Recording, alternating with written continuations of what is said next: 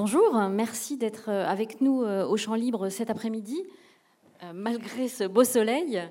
Euh, un grand merci à Jérôme Fourquet d'avoir accepté notre invitation. Euh, vous êtes très, très, très sollicité en ce moment, mais vous avez accepté de faire le déplacement à Rennes et, et c'est pour nous un grand plaisir. Euh, cette rencontre est organisée en, en partenariat avec Sciences Po Rennes et Pablo Diaz, son directeur, est, est à mes côtés pour vous dire un tout petit mot.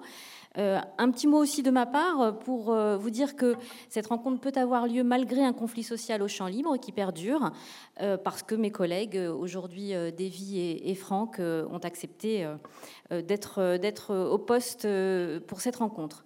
Euh, la rencontre est animée par Arnaud Vasmer et par Juliette Penn, qui est étudiante à Sciences Po Rennes. Voilà, je passe la parole à Pablo Diaz. Merci beaucoup, bonjour à tous et à tous. Donc, euh, ravi d'être euh, présent pour cette euh, conférence avec euh, Jérôme Fourquet. Peut-être euh, trois, trois mots euh, rapidement. Nous avons un partenariat avec les Champs Libres depuis deux ans qui consiste à, à partager voilà, des moments de, de, d'échange, de conférences euh, ouverts au public. Et nous avons également des étudiants euh, qui, qui travaillent également avec les Champs Libres, notamment le, c'est le cas de, de Juliette, euh, de Jeanne et de Léa qui ont préparé cette conférence pour... Euh, La, la partie de questions, donc c'est une, une, un partenariat très, très riche pour nos étudiants et ça nous permet d'ouvrir en fait l'I E P au territoire et à des, à des conférences qui sont proposées par les Champs Libres. Alors pourquoi être présent aujourd'hui de manière particulière ? Parce que nous fêtons les trente ans de Sciences Po, donc un établissement d'enseignement supérieur public qui a été créé en quatre-vingt-onze quatre-vingt-douze et Jérôme Fourquet fait partie de la première promotion de Sciences Po Rennes et donc je suis très fier d'accueillir un ancien Euh, ici à Rennes encore une fois, donc c'est un retour. Et également un petit mot pour dire que nous sommes euh, un institut pluridisciplinaire euh, qui euh, euh, a pour objectif de former des, des, des étudiants euh, à pouvoir décrypter, analyser, comprendre la complexité du monde et son évolution. Et je pense que Jérôme Fourquet est de ces personnes qui nous éclairent, qui arrivent à nous faire décrypter des choses, à comprendre des évolutions sociétales. Et je pense que c'est très important de, de pouvoir assister à cette conférence et de le recevoir. C'est, voilà, il a suivi une très bonne formation et ça lui a permis d'être un, un, un très bon analyste de la situation actuelle. Donc merci beaucoup Jérôme. Merci à Juliette, à Jeanne et à Léa qui ont, qui ont participé à cette organisation. Et juste un dernier petit mot, euh, toutes mes pensées solidaires et fraternelles pour le peuple ukrainien. Voilà, bon après-midi.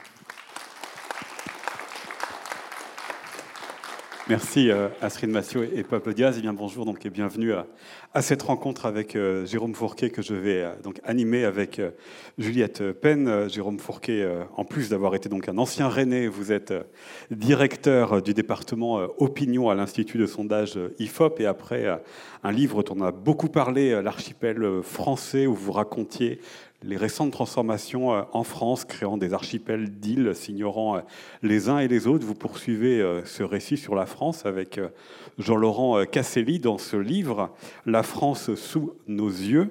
Euh, vous avez euh, choisi, euh, non pas de faire le tour de France de deux enfants, mais comme vous le dites au début, de deux euh, analystes pour euh, regarder ce qu'est euh, notre pays tel qu'il se présente euh, aujourd'hui, tel qu'il a été transformé euh, ces dernières décennies dans ses mobilités, ses paysages, ses emplois, ses références culturelles euh, aussi, ce qu'il en est après la désindustrialisation, après l'avènement des, des nouveaux modes de vie. Un pays qui, alors, tel que moi j'ai lu le livre, qui ne serait plus en état de transformation, ou en tous les cas, les transformations se seraient déjà produites. Était-ce de cela dont vous vouliez rendre compte que, finalement, il y avait une petite différence entre la France telle qu'on se l'a représentée et la France telle qu'elle se présentait ? Merci beaucoup. Euh, merci pour votre invitation. Merci pour votre présence. Et puis, euh, bonjour à toutes et bonjour à tous. Alors, euh, effectivement, ce livre... Euh, C'est un livre un petit peu générationnel, puisqu'avec mon co-auteur, Jean-Laurent Casselli, on a quelques années d'écart seulement. Donc on est né dans le courant des années soixante-dix. Et donc on, on a été à la fois acteur, mais surtout spectateur de transformations très profondes que notre société a connues depuis le milieu des années quatre-vingts jusqu'à nos jours. Alors l'idée n'était pas de euh, comment dire, raconter cela en disant il ne s'était jamais rien passé avant, puisque la France... est, et on a des bons exemples ici en Bretagne, avait déjà été transformé très fortement après la Seconde Guerre mondiale, avec, avec la période des Trente Glorieuses. Mais euh, tout se passait comme si on était un petit peu victime collectivement d'images rétiniennes qui figeaient nos représentations, nos perceptions de la société sur un état qui était à peu près celui du début des années quatre-vingts. Or, le processus de transformation ne s'est jamais arrêté depuis. Il a même été extrêmement puissant et profond. Et c'est de tout ça dont on a voulu, euh, dont on a voulu rendre compte. Le livre s'appelle « La France sous nos yeux ». Et euh, l'idée qu'on avait, l'ambition qu'on avait, était de faire en sorte que, quand le lecteur l'aurait lu, l'aurait refermé, eh bien, il ne regarderait plus la France tout à fait de la même manière, euh, que beaucoup de détails, beaucoup de choses euh, qui lui paraissaient peut-être avant un peu insignifiantes, eh bien, désormais attiraient son attention et euh, lui feraient toucher du doigt euh, les évolutions, encore une fois, tout à fait euh, spectaculaires que le pays a connues. Euh, ce livre, c'est un peu, vous savez, le, le sentiment qu'on peut avoir quand le...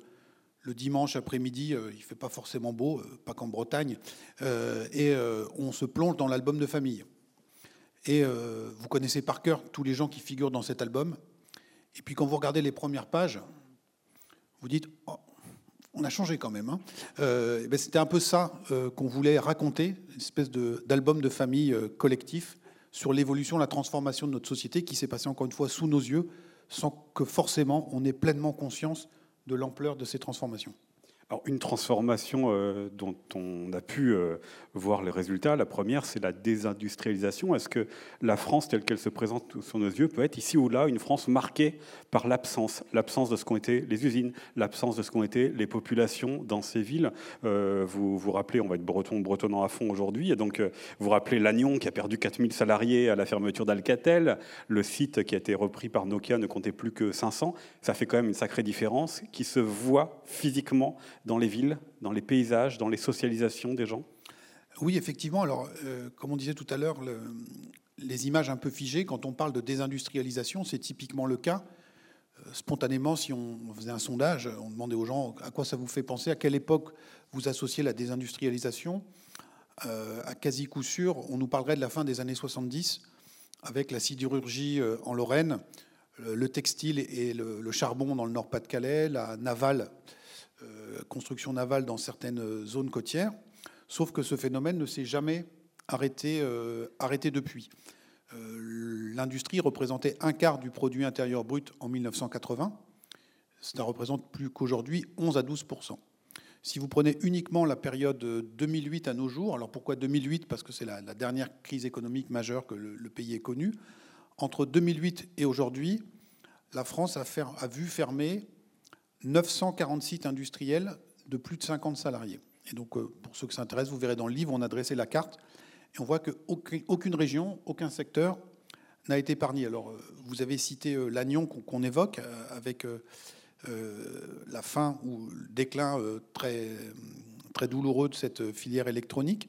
Mais la Bretagne, notamment dans, dans toute une série de territoires périphériques bretons, était aussi caractérisée, et encore, par une très forte présence de l'industrie agroalimentaire qui, ces dernières années, aussi a vu fermer un certain nombre de sites, ce qui n'a pas été pour rien, notamment dans le déclenchement ou dans euh, la propagation du mouvement des, des bonnets rouges en, en Centre-Bretagne. Et euh, ce qu'on a essayé de faire, euh, en prenant un certain nombre de monographies, c'était de raconter comment euh, des conséquences en cascade euh, avaient été produites par ces fermetures de sites, parce que ce n'est pas uniquement la perte des emplois industriels sur le site, c'est également, ça c'est bien connu, euh, les, les sous-traitants, mais c'est également bien autre chose. Dans beaucoup de villes moyennes, euh, la présence d'une industrie, c'était une fierté. On construisait son identité personnelle ou familiale par euh, son appartenance à, soit, ce, soit à la classe ouvrière, soit à ce, à ce métier-là. Euh, c'était aussi, dans certains endroits, euh, euh, des restes d'un, d'une forme de paternalisme, avec euh, les cités ouvrières qui étaient attenantes à l'usine, avec euh, des écoles d'application, ou des, des centres de formation, avec également aussi souvent euh, du, du sponsoring qui faisait que le club de foot ou de rugby dans le Sud euh, portait les couleurs, le maillot portait les couleurs de, de l'usine du coin. Et rien qu'à ce petit détail, vous voyez qu'aujourd'hui, euh, les principaux sponsors sont devenus euh, le Super U local ou l'Intermarché ou le Carrefour, parce que dans beaucoup de ces petites villes moyennes, quand l'usine a fermé, l'hôpital public où la grande surface du coin sont devenus de facto les principaux employeurs du, du territoire. Avec, pour certains sites industriels, un effacement total de ce qu'ils ont été ou une transformation intéressant, c'est que vous notez notamment, et vous vous rappelez, alors il y a l'exemple artistique de Lens qui accueille une succursale du, du Louvre, et euh, on a appris récemment que c'était un, un vrai succès, mais on a aussi des anciennes carrières qui sont transformées en base nautique, on a un terril dans le Nord qui est transformé en, en piste de, de, de ski, c'est-à-dire qu'il y a quand même aussi quelque chose qui se joue là de la transformation, les anciens sites, certains anciens sites de travail deviennent des centres de loisirs. Alors oui, alors soit ça s'observe euh, in situ, si je puis dire, c'est-à-dire que le, le site est reconverti, euh, soit c'est à l'échelle plus globale. Et donc, euh, ce qu'on essaye de raconter dans ce livre, c'est comment, sur la première partie du livre, euh, nous avons assisté à un changement de modèle économique, avec dans les années quatre-vingts une économie qui a comme moteur principal encore la production. Alors l'industrie, on en a parlé. Dans une région comme la Bretagne, l'agriculture, la pêche. Euh, dans certains coins, euh, de manière plus marginale, euh, l'extraction aussi encore, des, vous parliez de, de, carrière, de carrière, à une économie qui tourne dans tous les sens du terme, euh, ces nouveaux modèles, autour de la consommation, du tourisme et des loisirs. Ce processus, il s'est fait au long cours, hein, il n'y a pas de datation possible au, au carbone quatorze, mais s'il fallait retenir euh, un moment un peu emblématique de ce basculement d'un monde à un autre, on pourrait retenir la période du printemps mille neuf cent quatre-vingt-douze. Euh, que se passe-t-il cette période-là ? Eh bien, le trente et un mars mille neuf cent quatre-vingt-douze, c'est la fermeture définitive des portes de l'usine de Renaud-Billancourt qui euh, employait encore au moment de la fermeture quatre mille ouvriers. On était monté à plus de quinze mille ou vingt mille à, à, à la grande époque. Et euh, Billancourt, on se souvient encore de la formule « il ne faut pas désespérer Billancourt », c'était très marquant à la fois dans les, l'histoire des luttes sociales en France, euh, de l'histoire tout court. On se souvient de... Euh, Euh, de la période de, de, de, de, de Sartre en soixante-huit, hein, qui harangue euh, les ouvriers en grève euh, du haut de son, de, de son bidon. Euh, mais ça marquait aussi un territoire. Hein. Et donc aujourd'hui, quand euh, vous parlez à des jeunes vingtenaires ou trentenaires franciliens et que vous leur expliquez qu'il y avait une usine automobile de première importance aux portes même de Paris il y a trente ans, parce qu'on va fêter, enfin, fêter euh, le trentième anniversaire de la fermeture, ils ont, ils ont parfois du mal à, à nous croire. Et donc ça, c'est le trente et un mars quatre-vingt-douze, donc la fermeture, voilà, le, l'arrêt de la production automobile dans le cœur de l'Île-de-France. Et douze jours plus tard, le douze avril, inauguration en grande pompe, toujours en Île-de-France, de ce qu'on appelait à l'époque Euro Disney, qui va ensuite s'appeler Disneyland Paris. Et donc on passait symboliquement d'un monde à un autre. Parfois, cette transformation, de, j'allais dire, euh, euh, cette mutation de l'emploi ou de l'usage d'un territoire, d'un espace, euh, s'est faite directement sur site. Euh, si, si, si on se rend euh, en, en Lorraine, euh, là aussi, euh, la, la, la, la désindustrialisation a été très douloureuse. Et au milieu des années quatre-vingts, il y a la fermeture d'un grand laminoir euh, à Agondange. Et euh, de manière totalement désemparée, euh, les élus locaux euh, se tournent vers la Datar en disant « mais qu'est-ce qu'on peut faire ?» L'agence qui s'occupe de l'aménagement du territoire. Qui s'occupait à l'époque de la piloter depuis Paris. À qui vous devez euh, l'usine automobile de Rennes. Hein, on dit, voilà, il faut, il faut que les, les jeunes enfants de paysans bretons euh, aillent goûter l'usine, donc il va falloir euh, installer une usine euh, à, à Rennes. Je referme ma parenthèse. Donc je reviens en Lorraine, et euh, on décide de créer un parc d'attractions euh, dédié au Schtroumpf sur le site même du Laminoir. C'était, euh, pour ceux qui s'en souviennent, il s'appelait Big Bang Schtroumpf, donc ça n'a pas été une réussite euh, mémorable. Et donc aujourd'hui, il est reconverti, il s'appelle euh, le parc Alligator. On pourrait faire le, le même exercice, euh, et on peut prendre des, des exemples bretons pour voir comment aussi les paysages euh, côtiers ont été très fortement transformés en l'espace de quarante ans seulement. Quand vous voyez dans beaucoup d'anciens, toujours actuels, ports de pêche bretons, mais pas que bretons, comment la part du port dédié à la plaisance et à la pêche professionnelle a été considérablement ou totalement modifiée en l'espace d'une quarantaine d'années. Euh, en mille neuf cent quatre-vingt-trois, il y avait encore onze mille cinq cents bateaux de pêche professionnels en France.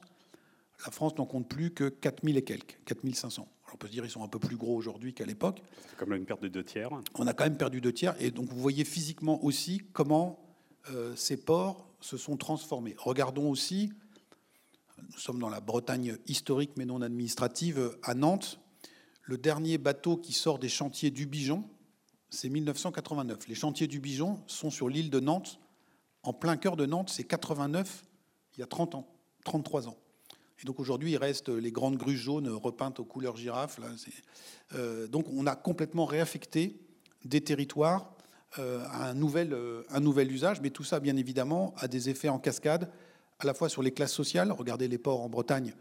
Euh, ceux qui tenaient le haut du pavé, c'était les armateurs, les patrons pêcheurs. Il y avait les pêcheurs. Aujourd'hui, c'est les gens qui gravitent autour de l'univers de la plaisance. Donc, ce n'est pas les mêmes métiers, ce n'est pas les mêmes imaginaires, ce n'est pas les mêmes paysages, et c'est tout simplement pas la même culture. Alors, ce n'est pas forcément grave, mais on est passé à autre chose. Et vous citiez ces, ces carrières d'extraction qui, bah, par la force des choses, laissent des grands trous, se remplissent d'eau, notamment quand il pleut, dans certaines régions plus que dans d'autres. Et ces endroits sont reconvertis en base de, de plaisance, en base nautique. Alors, vous voyez, euh, Plévin, euh, Plérin, et cetera, et cetera, dans, dans certains endroits, dans la région de Dinan et d'Inars, où il y avait des extractions de granit. Tout ça, aujourd'hui, euh, c'est reconverti dans une activité touristique et récréative, alors qu'encore une fois, euh, il y avait des carriers euh, qui euh, travaillaient jusqu'au début des années quatre-vingt-dix. On reviendra sur les emplois et sur euh, euh, l'imaginaire, mais je passe la parole à, à Juliette Pence, qui a un monde qu'on a un tout petit peu abordé, mais pas beaucoup, c'est le monde agricole. Donc euh, voilà, autre monde en transformation. Une question de Juliette. Euh, oui, donc euh, dans votre livre, vous, euh, vous montrez d'un côté qu'il euh, y a une chute du nombre d'agriculteurs depuis les années soixante-dix, et euh, d'un autre, vous montrez que euh, de plus en plus de jeunes euh, viennent s'installer en campagne euh, parce qu'ils aspirent à un autre mode de vie. Est-ce que vous pensez que euh, cette nouvelle génération euh, peut régénérer, euh, renouveler le monde agricole ou pas ? Alors effectivement, là aussi, euh, on a été euh, souvent victime d'images rétiniennes. De la même manière, quand on parle de la désindustrialisation, on a euh, la Lorraine des années soixante-dix euh, à la tête, en tête. Quand on parle de, de la fin de l'agriculture, on, on pense, notamment ici en Bretagne, l'exode rural, euh, le remembrement, euh, la mécanisation de la profession. Donc c'est les années cinquante, soixante et début des années soixante-dix. Sauf que là encore, le phénomène s'est poursuivi jusqu'à nos jours à un rythme très soutenu. Il y a encore un million d'agriculteurs en France en mille neuf cent quatre-vingt-huit. Dernier recensement agricole qui date de la fin de l'année dernière, on a dénombré trois cent quatre-vingt-dix mille. Donc on a perdu deux tiers de l'effectif en trente ans. C'est le plus grand plan social silencieux que la France ait connu euh, au cours des dernières décennies. Alors il s'est fait euh, souvent de manière un peu moins douloureuse que dans l'industrie, parce que c'était souvent des exploitants qui partaient à la retraite et l'exploitation n'était pas reprise ou elle était rachetée.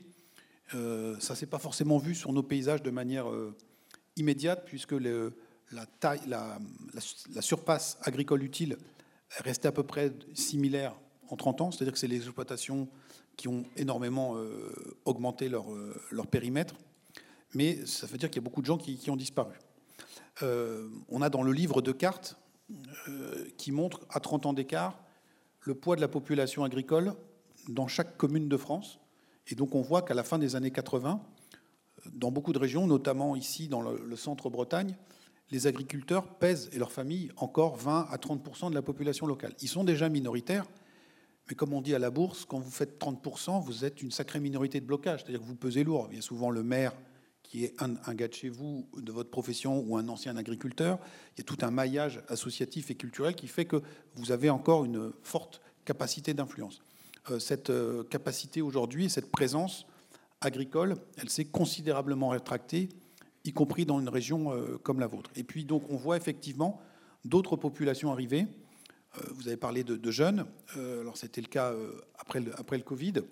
Mais euh, ce sont des, des gens qui... Euh, sont de, d'horizons et de profils qui sont assez différents. Il y a une partie qui va se, se embrasser la profession agricole, et là aussi c'est une vraie rupture historique, puisqu'on était agriculteur de père en fils ou de père en fille, euh, et que vu aujourd'hui la taille, j'allais dire, du, des effectifs, cette transmission n'est plus forcément assurée, et donc on a un poids de plus en plus important de néo-ruraux qui viennent reprendre, alors la caricature en bio ou en circuit court, mais pas seulement, s'installer dans, dans l'agriculture. Donc ça peut changer en partie euh, le visage de nos campagnes, mais tous ces jeunes ou moins jeunes qui viennent s'installer dans les campagnes sont pas tous là pour rentrer dans la profession agricole. Beaucoup sont aussi là, et donc on va retomber là sur nos phénomènes de gilets jaunes, euh, parce que le prix du foncier étant ce qu'il est, si on veut pouvoir se payer un, une maison avec un bout de terrain, vu les revenus qu'on a, eh bien, il faut aller euh, non plus à quinze à vingt kilomètres de Rennes, mais à trente ou quarante. Et donc, on a aussi ces populations euh, qui viennent s'installer. Donc le, la sociologie, la démographie du, du monde rural évolue aussi euh, à, à grande vitesse. Et justement, vous parlez de cet éclatement des, euh, des populations entre euh, agriculteurs locaux, néo-ruraux, euh, touristes. Euh, et euh, vous parlez euh, d'une confrontation entre euh, ces différentes populations, euh, notamment autour de sujets comme euh, la chasse, par exemple. Donc, est-ce que vous pensez que la confrontation est la seule euh, issue possible euh, à cette cohabitation euh, en campagne ? Alors, alors oui et non, c'est-à-dire que là, on a forcé le trait sur les, les endroits où ça se passait mal. Ça ne se passe pas tout le temps mal. Et le... J'allais dire, le, le réflexe le plus euh, habituel, le plus courant, plutôt que la confrontation, c'est plutôt l'évitement. Euh, mais euh, qu'il s'agisse de confrontation ou d'évitement, euh, tout ça résulte du fait que l'homogénéité culturelle et démographique euh, de ces territoires n'est plus aussi importante qu'elle l'était par le passé. Et donc, il euh, y a des conflits d'usage sur la nature. Vous avez évoqué euh, la chasse. Euh, mais on, on voit aussi beaucoup d'autres euh, sujets de, de disputes ou de d'incompréhension qui peuvent, qui peuvent exister. Alors, ça se manifeste ici, euh, chez vous, en Bretagne, mais ça existe aussi de manière encore plus marquée dans certaines campagnes du sud de la France, où vous avez, sur le même territoire, euh, eh bien, des populations qui sont très diverses. Alors, on a un petit chapitre qu'on a appelé euh, « Le pavillon, le mas et la yourte ». Hein, donc, c'est trois types de publics. On a, je caricature et je vais vite, euh, pavillon plutôt, c'est... voilà. Cette population native euh, qui travaille dans l'univers des services, de la logistique ou des transports et qui est sur le, le mode de, de vie pavillonnaire avec euh, la voiture individuelle, les courses au supermarché. On a le mas, c'est euh, le Parisien, il, il a le dos large, euh, qui vient racheter et embellir et puis faire euh, des chambres d'hôtes, hein, je caricature, mais voilà. Euh, et puis on a la yourte, on a justement ce public euh, alternatif, néo-rural, décroissant. Et souvent, ces trois publics peuvent se côtoyer sur le même territoire communal. Et donc, ça donne parfois des scènes euh, soit de tension, soit d'incompréhension, soit assez cocasses, puisqu'il y a quand même des lieux où on, on, peut se, on, se, on peut se rencontrer. C'est typiquement le cas dans un département comme la Drôme, par exemple, où on a depuis longtemps, après soixante-huit, mais il y a eu des vagues successives, et donc ça existe aussi dans certains coins de Bretagne, l'arrivée de néo-ruraux. Mais alors, les premiers néo-ruraux, ils ont maintenant euh, pas loin de quatre-vingts ans, ils ont l'âge d'être grands-parents, et puis il y en a d'autres qui arrivent, euh, adeptes de la collapsologie, qui, qui viennent s'installer là. Et dans, et dans la Drôme, on a, il y a eu des, une série d'articles assez intéressants sur, euh, par exemple, dans un village, un village qui est coupé en deux, euh, non pas comme à l'époque de Don Camillo et de Pépone, là, c'est, c'est plus le sujet, autour de, du projet de, de construction, d'implantation d'un magasin Lidl, avec une partie de la population locale qui euh, est très contrainte en termes de pouvoir d'achat et qui euh, voit d'un très bon œil l'arrivée du Lidl parce que euh, ce sera bon pour son pouvoir d'achat, ça pourra créer aussi de l'emploi dans la commune. Et l'autre partie du village, plus néo-rural entre guillemets, qui elle est plus en circuit court, euh, épicerie, euh, euh, épicerie, du, épicerie du coin, tenue par un des leurs. Et donc on a des confrontations au sein même du conseil municipal sur justement... Euh, Eh bien, euh, la définition qu'il faut donner à l'espace rural et comment on l'investit, comment on le, comment on le met en, en scène et comment on le vit, en fait. Et ça, dans le département qui est le plus bio de France. Voilà, donc c'est euh, la, la Drôme, une partie de la Drôme. Euh, enfin, tout, oui, le, le département compte la surface agricole utile la plus importante en bio. Alors, le, le climat s'y prête aussi. Hein, on est dans le sud de la France, donc on fait beaucoup de cultures de fleurs, de plantes, de légumes pour la... la parfumerie, euh, le médical, la cosméto. Euh, et donc, tout se prête assez bien. Euh, la vigne aussi, ça se prête assez bien au bio. Euh, il fait beau. Euh, la misère est moins compliquée au soleil. Donc, on a aussi euh, voilà, euh, pas mal de gens qui... Mais avec le réchauffement climatique, ça va bientôt arriver en Sud-Bretagne. Hein, ne vous inquiétez pas. Euh, et donc, euh, voilà. Et, et ce qui était très intéressant, c'est de regarder les cartes électorales. En fait, vous avez trois Drômes.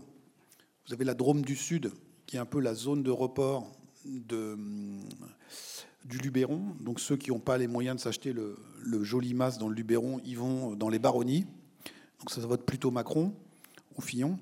Euh, vous avez tout l'axe rhônadien, euh, Montélimar, Valence, euh, donc ça c'est la France des Gilets jaunes, hein, autoroute, entrepôt Amazon, centrale nucléaire, zone pavillonnaire, donc très forte activité du mouvement des Gilets jaunes et euh, très fort vote pour le Rassemblement national. Et vous avez ce qu'on appelle la biovallée, autour de Die, Crest, et cetera, où on a vingt-cinq pour cent des emplois dans l'économie sociale et solidaire, et où on est, c'est un peu la terre d'élection de ces nouveaux, nouveaux habitants. Euh, tous les, les grandes figures de la collapsologie, Pablo Servigne notamment, sont tous élus domicile là-bas. Et donc, sur le même département, on a ces trois visions du monde euh, qui cohabitent sans s'affronter, mais qui sont plutôt chacun dans leur couloir et chacun dans son archipel, en fait. Vous avez parlé des, des entrepôts, je voudrais revenir là-dessus parce que c'est intéressant. Vous écrivez qu'ils ont parfois pris la place des usines physiquement parce que reliés aux, aux grandes voies de communication, la drogue, pareil, même circuit également. Je ne fais pas de lien entre l'un et l'autre, mais ça se trouve que c'est les mêmes circuits. Euh, les entrepôts, puisqu'ils sont généralisés, ou les, les grandes surfaces commerciales, puisqu'elles sont aussi généralisées, est-ce qu'elles ont remplacé les emplois industriels ou est-ce que ça... Qui fait l'emploi finalement de ces communes de taille petite et moyenne ? Alors, effectivement, dans cette économie qui a basculé de la production vers la consommation, le tourisme et les loisirs, il y a plusieurs filières économiques qui, donnent la, qui, don, qui dictent la cadence et qui ont pris un poids tout à fait déterminant. Euh, le premier, bien évidemment, c'est le secteur de la grande distribution, si on parle de la, de la consommation. Et là aussi, on peut se dire, c'est quoi, il n'y a pas de scoop, c'est vrai, il n'y a pas de scoop. La grande distrie euh, n'a pas attendu les années quatre-vingts pour se développer en, en France. Mais euh, ces années-là correspondent à la phase la plus intensive du développement de la grande distribution sur notre territoire. Ici en Bretagne, donc l'aventure de la grande distribution, ça commence euh, dans une pe- petite ville du Nord, Finistère, à Landerneau, euh, avec euh, la famille Leclerc, euh, pour la Bretagne. Mais si vous prenez un groupe comme Intermarché, Intermarché en dix-neuf cent quatre-vingt, ils ont trois cents magasins en France. Aujourd'hui, ils en ont mille huit cents. Ils en ont fait sortir de terre dans la période quatre-vingts quatre-vingt-dix, là, qui a été la plus intense période de leur développement. Ils en ont fait sortir de terre, en moyenne, deux par semaine, pendant dix ans de rang. Vous imaginez le big boss d'Intermarché, dont l'assistante venait chaque mois avec une nouvelle boîte de punaises de couleur pour euh, épingler tous les nouveaux sites qui avaient été euh, colonisés par euh, Intermarché. Vous allez sur leur site, ils revendiquent en moyenne un magasin tous les quatorze kilomètres. Donc toute la France a été complètement maillée par Intermarché et ses concurrents.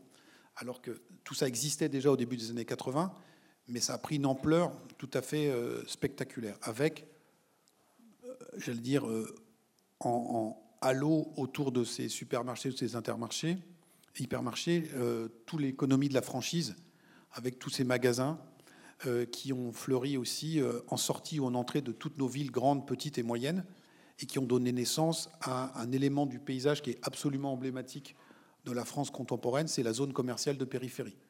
Qui ont, elles ont toutes la même tête, euh, de, de la Bretagne à l'Alsace et du Nord-Pas-de-Calais euh, à, la, à la Catalogne française, euh, avec les mêmes enseignes, euh, les mêmes ronds-points qui servent à beaucoup de choses, euh, et aussi les mêmes emplois.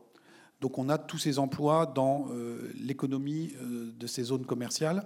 Vous avez aussi un autre secteur qui a pris une importance tout à fait euh, majeure, qui est le secteur de la logistique, qui est lié en partie au précédent, puisqu'il faut bien acheminer les marchandises euh, qui sont euh, vendues ou proposées. Ce que nous avons appelé, nous, dans le livre « La France Amazone », avec la construction d'entrepôts géants, là aussi en périphérie des villes. Alors souvent, c'est le rond-point d'après la zone commerciale, c'est la prochaine bretelle, c'est ces grandes boîtes à chaussures métalliques de plusieurs milliers de mètres carrés. Euh, c'est, c'est pas anecdotique dans, en matière d'aménagement du territoire, parce que la, l'économie euh, et la France industrielle étaient reliées par le rail. Les bassins d'extraction de, de charbon ou de, de fer, les grandes zones de, de production, tout ça était euh, relié par le rail. Aujourd'hui, dans l'économie de la logistique et de la conso, comme il y a un monsieur euh, de Californie qui a imposé... Euh, ces standards euh, qui s'appellent le J plus un, euh, comme on est dans les villes à la livraison en dix minutes, il faut aller de plus en plus vite, et c'est le goudron, c'est le bitume, qui permet cette, et l'autoroute qui permettent ça. Et donc, euh, l'ouvrier d'entrepôt, le cariste, celui qui, qui, qui conduit le, le Fenwick, euh, le préparateur de commandes, le piqueur, en bon français, avec un C K, euh, bah, il a remplacé le métallo, euh, le, le bleu de travail a été remplacé par le gilet jaune, quelque part. Le cheminot, il a été remplacé par le chauffeur routier. On a quatre cent mille chauffeurs poids lourds en France. C'est-à-dire qu'aujourd'hui, il y a plus de chauffeurs routiers que d'agriculteurs. Et donc, ça fait partie de cette, ce nouveau paysage. Euh, donc, vous voyez que les classes populaires n'ont pas disparu, loin s'en faut, mais elles n'ont plus le même visage. Elles n'ont plus le même imaginaire, elles n'ont plus la même conscience de classe. Il n'y a plus le même encadrement syndical. Là, jusqu'à présent, je vous ai parlé euh, plutôt de métiers à dominante masculine, sauf pour euh, les emplois de, de commerce dans ces zones euh, de périphérie. Alors, du coup, dites-nous ce qui se passe quand il n'y a pas justement ces emplois-là alors, dans les villes. Qui est concerné? Alors, juste, et, et donc, pour faire le pendant, parce qu'on est à l'heure de la parité, donc il faut, mais euh, c'est très important, euh, les emplois féminins dans les catégories populaires, c'est beaucoup dans tout ce qu'on a appelé les métiers du care, les métiers de l'aide à la personne, aide-soignante, assistante à domicile, auxiliaire de vie. Il euh, y a un secteur qui, euh, aujourd'hui, défraie beaucoup la chronique, c'est euh, le secteur du, de la, des maisons de retraite, des EHPAD. Euh, on est passé de deux mille cinq cents EHPAD, ou maisons de retraite, on l'appelait ça comme ça à l'époque, en quatre-vingts, à sept mille cinq cents aujourd'hui, c'était multiplié par trois. Et donc, il faut énormément de bras pour faire tourner ces EHPAD. Il y a plus de quatre cent mille aides-soignantes en France. Et donc, on est sur ces nouveaux... Là, c'est la composante, ou le versant, j'allais dire, le visage féminin des nouvelles catégories populaires. Petit détail, typiquement les profils qu'on a retrouvés sur les ronds-points en, oct... en novembre deux mille dix-huit, c'est-à-dire euh, le cariste et puis l'aide-soignante. Alors, parfois, ils étaient mariés. Et euh, on est sur voilà, cette nouvelle France populaire. Et donc, ce sont ces nouveaux emplois euh, de cette économie post-industrielle hein, qu'on a créée Euh, par centaines de, de milliers. Et ça, c'est la classe euh, populaire, avec évidemment des, des, des salaires extrêmement bas, les questions de reconnaissance qui ne sont pas forcément oui. euh, à la hauteur euh, des, des enjeux, et puis l'absence, vous l'avez dit, de socialisation, parce que les Gilets jaunes ont aussi témoigné de, du fait que, tiens, on n'était pas les seuls à avoir ce même euh, vécu-là. Euh, Comment ça, quel imaginaire ça forme de cette, euh, sa place dans une société? Alors, il y, y, y a plusieurs choses. Ce qu'on disait tout à l'heure, c'est qu'il n'y a plus... Euh, la même conscience de classe, comme on disait historiquement. Euh, ces publics ont clairement conscience d'être au bas de l'échelle, mais, de plus appart- mais pas forcément à appartenir à la grande classe ouvrière qui euh, allait faire la révolution et qui allait dans le, dans le sens de l'histoire.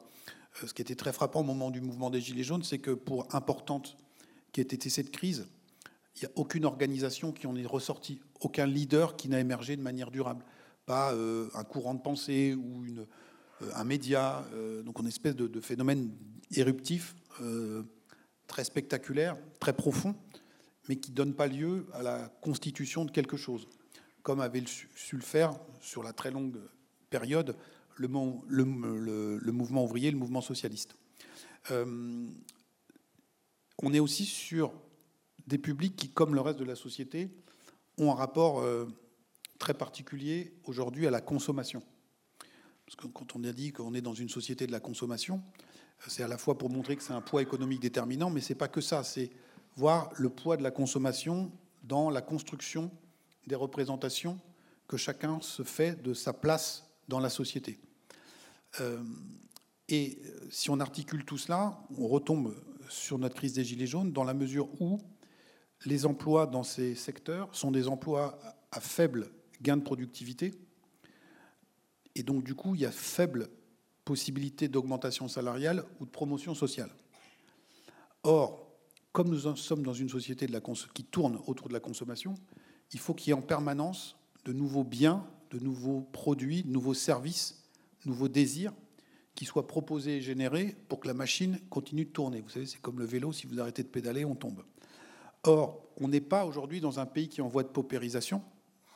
Et je minimise pas les difficultés sociales qui existent, hein, c'est pas le c'est pas le sujet. On a une population euh, précaire qui qui est assez nombreuse et qui a été euh, encore, comme souvent, euh, durement frappée par la crise du Covid, parce que notre modèle de protection sociale, ben, il y a des trous dans la raquette, et c'est justement euh, là où se, se nichent euh, ces personnes-là.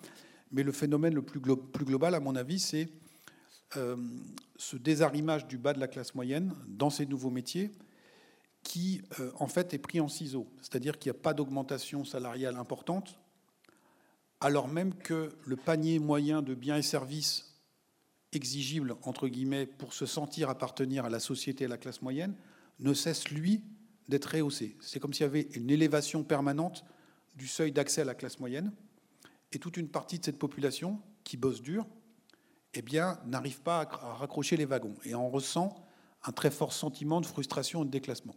Si on voulait euh, résumer ça d'une... Euh, on pourrait utiliser une métaphore euh, euh, cycliste. Je sais que le, le vélo est, est très prisé en Bretagne. Euh, c'est comme si la société française, on la comparait au peloton du Tour, du Tour de France, avec une condition supplémentaire qui viserait qu'à chaque édition du Tour, on augmente la vitesse moyenne du peloton de un à deux kilomètres heure. On peut dire qu'il n'y a pas mort d'homme, et les premières années, effectivement, il ne se passerait pas grand-chose. Mais au bout de quinze, dix, quinze ans, on aurait à coup sûr un peloton qui serait coupé en deux, entre la première partie du peloton qui aurait suivi la cadence, pédalerait plus vite, les mauvaises langues diraient grâce à des produits prohibés. Euh, on revient et, à la drogue. Voilà.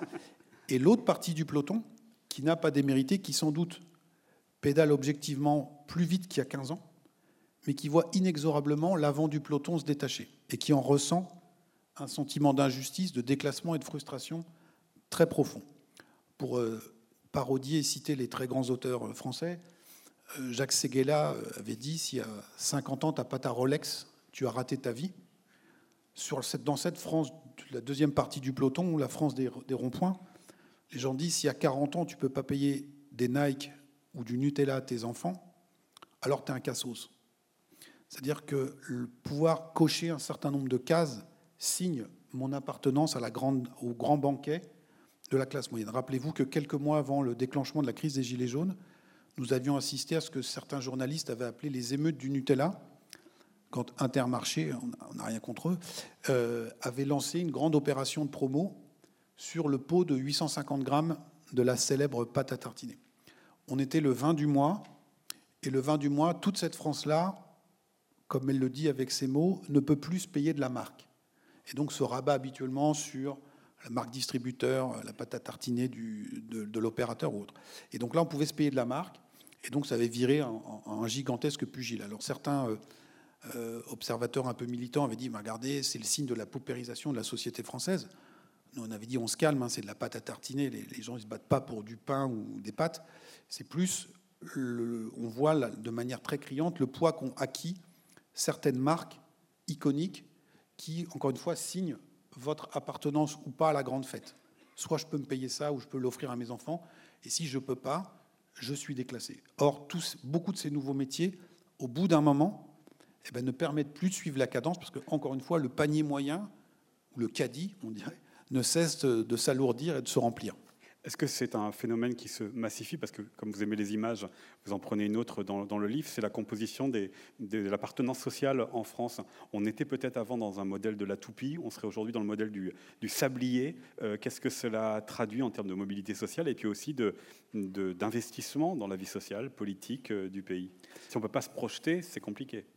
Alors, la, la toupie, euh, c'est une figure, une image qui avait été utilisée par Henri Mandras, un très grand sociologue euh, auquel on rend hommage, et qui avait écrit un livre qui s'appelait La Seule. Il en a écrit beaucoup, mais il y en a un qui nous a beaucoup euh, marqué et influencé, qui s'appelle La Seconde Révolution française. Donc, il, re, il relate les Trente Glorieuses, jusqu'à soixante-cinq jusqu'à quatre-vingt-quatre. Et il, il décrit euh, ce qu'on a essayé de faire, nous, on a essayé de faire la saison deux.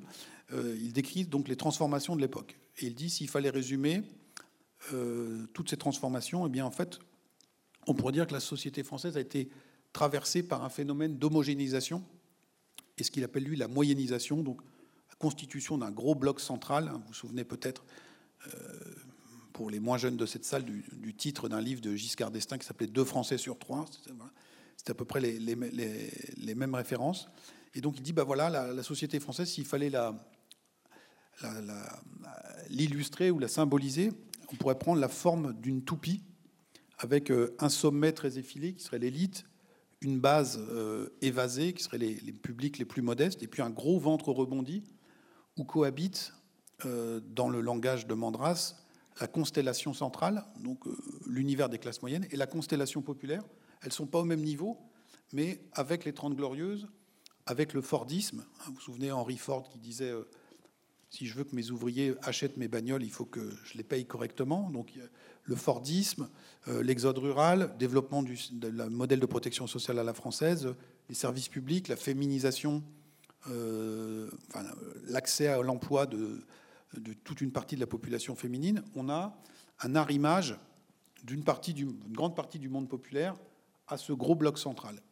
Et nous, la thèse qu'on défend, c'est que dans la période qui a suivi, nous avons euh, assisté à un phénomène de démoyennisation. C'est non pas la destruction de la classe moyenne, mais le fait qu'elle soit soumise à de puissantes forces centrifuges, soit par le haut, avec euh, une montée en gamme de toute une partie de cette ancienne classe, le haut de l'ancienne classe moyenne, et puis ce qu'on a essayé de décrire tout à l'heure, c'est-à-dire le décrochage en partie euh, euh, euh, relatif, hein, parce que ce n'est pas une paupérisation, du, du bas de cette, euh, de cette classe moyenne. Et donc aujourd'hui, on est dans cette, euh, dans cette période-là, avec effectivement des conséquences euh, sociologiques et politiques qui sont non négligeables, puisque, euh, vous savez, alors, c'est, c'est, il y avait un, un ancien Premier ministre, Jean-Pierre Raffarin, qui avait parlé de la France d'en haut et de la France d'en bas, et donc on, on est là-dessus. Et donc euh, aujourd'hui, plus personne vous présenterait la société française comme une toupie,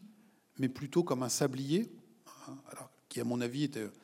Un, comment dire, une métaphore un peu euh, enfin, assez caricaturale et réductrice en disant il y a le haut et le bas, il n'y a rien au milieu, parce qu'en fait il y a un continuum. Mais le fait même qu'on parle de ce sablier dit bien ces phénomènes de, de tiraillement et de moindre homogénéité de notre classe moyenne qui, pendant très longtemps, a été un peu le socle aussi de notre démocratie. Ça se voit aussi dans les, euh, juste avant que je te prenne la parole, ça se voit aussi dans les, les modes de consommation entre d'un côté euh, le commerce éthique euh, onéreux qui se développe et de l'autre côté le hard discount, le low cost qui se développe aussi abondamment. Oui, alors c'est, c'était un des partis pris de notre, de notre livre.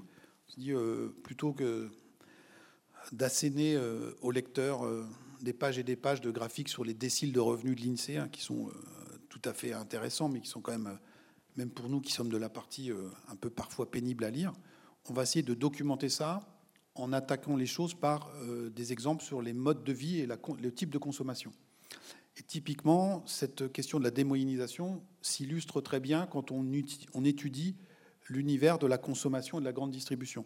Vous avez la montée en gamme pour répondre aux besoins euh, ou euh, aux attentes du très haut de la, de la classe moyenne qui s'est euh, autonomisée.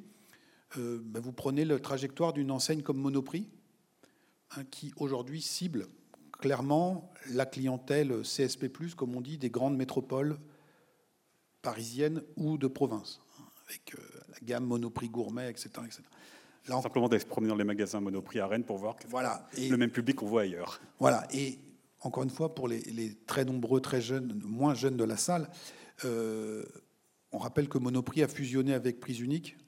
Donc, je ne sais pas si vous vous rappelez ce qu'il y avait dans les rayons Prise Unique il y a vingt-cinq ans. Ce n'est pas exactement ce qu'on trouve euh, dans les rayons de votre Monoprix rennais euh, aujourd'hui. Donc ça, c'est la montée en gamme.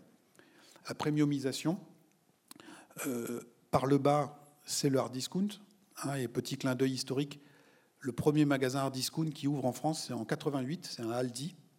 Et c'est l'année où sort le livre de Mandras sur la moyennisation. Mais donc, il est comme nous, il raconte ce qui s'est passé avant. Il n'est pas dans la projection. Et donc, au moment où on théorise la moyennisation, on a les prémices du phénomène inverse. Et puis, on a la démoyennisation par le côté. C'est justement, euh, alors encore une fois, si je prends les enseignes, Biocoop, Biocébon, donc pas forcément des coûts identiques à ceux du Monoprix, mais la volonté d'une partie de euh, cette classe moyenne de faire un pas de côté vis-à-vis de la société de consommation et de mettre davantage de morale et d'éthique dans sa consommation. Et donc, quand vous étudiez ça sous le prisme de la consommation, Euh, eh bien, on peut faire le lien avec euh, beaucoup d'articles qui sont sortis ces dernières années dans la presse économique et, et généraliste, qui nous parlent de la crise du modèle de l'hypermarché, pas du supermarché, mais de l'hypermarché. Alors, c'est intéressant parce que l'hypermarché, euh, c'est un concept qui a été inventé par Cocorico, par des Français. Euh, on a été se former, euh, Leclerc et compagnie ont été se former aux États-Unis pour apprendre les rudiments de la grande distrie. Mais ils sont revenus en disant on va faire encore mieux que le supermarché américain, on va faire l'hyper. Donc c'est le plus grand supermarché. Plus, plus grand, plus gros. Bon. Et l'hypermarché a très bien fonctionné dans les années soixante-dix quatre-vingt parce que c'est le produit, le concept qui était le plus adapté à une société moyennisée. Tout le monde faisait ses courses au même endroit. La composition du caddie n'était pas forcément exactement la même, mais tout le monde allait au même endroit. Aujourd'hui, l'hypermarché, il est attaqué parce que sa clientèle C S P plus, de centre-ville, va au Monoprix. Parce que je vais très vite, la clientèle gilet jaune, je caricature, va euh, dans le discount, et parce qu'une partie euh, de la, du reste de la population va dans les enseignes circuit court ou euh, labellisées bio. Et donc, aujourd'hui, le modèle de l'hyper, pas du super, mais de l'hyper, est en crise. Alors, on ne va pas pleurer. Hein. Pour, pour eux, la crise, c'est moins deux pour cent, euh, ça arrête de grossir. Quoi. Ils ont encore de beaux restes. Mais c'est tout à fait symptomatique que ce concept qui était adapté à un état donné de la société soit aujourd'hui en difficulté, parce que tout ça nous dit que la société a en profondeur euh, été transformée. Juliette, lectrice aussi d'André Mandras. Euh, oui, non, bah, du coup, vous, euh, vous expliquez qu'il euh, y a des conséquences politiques et sociales à euh, la transformation de la société euh, qui est en cours depuis les années quatre-vingts.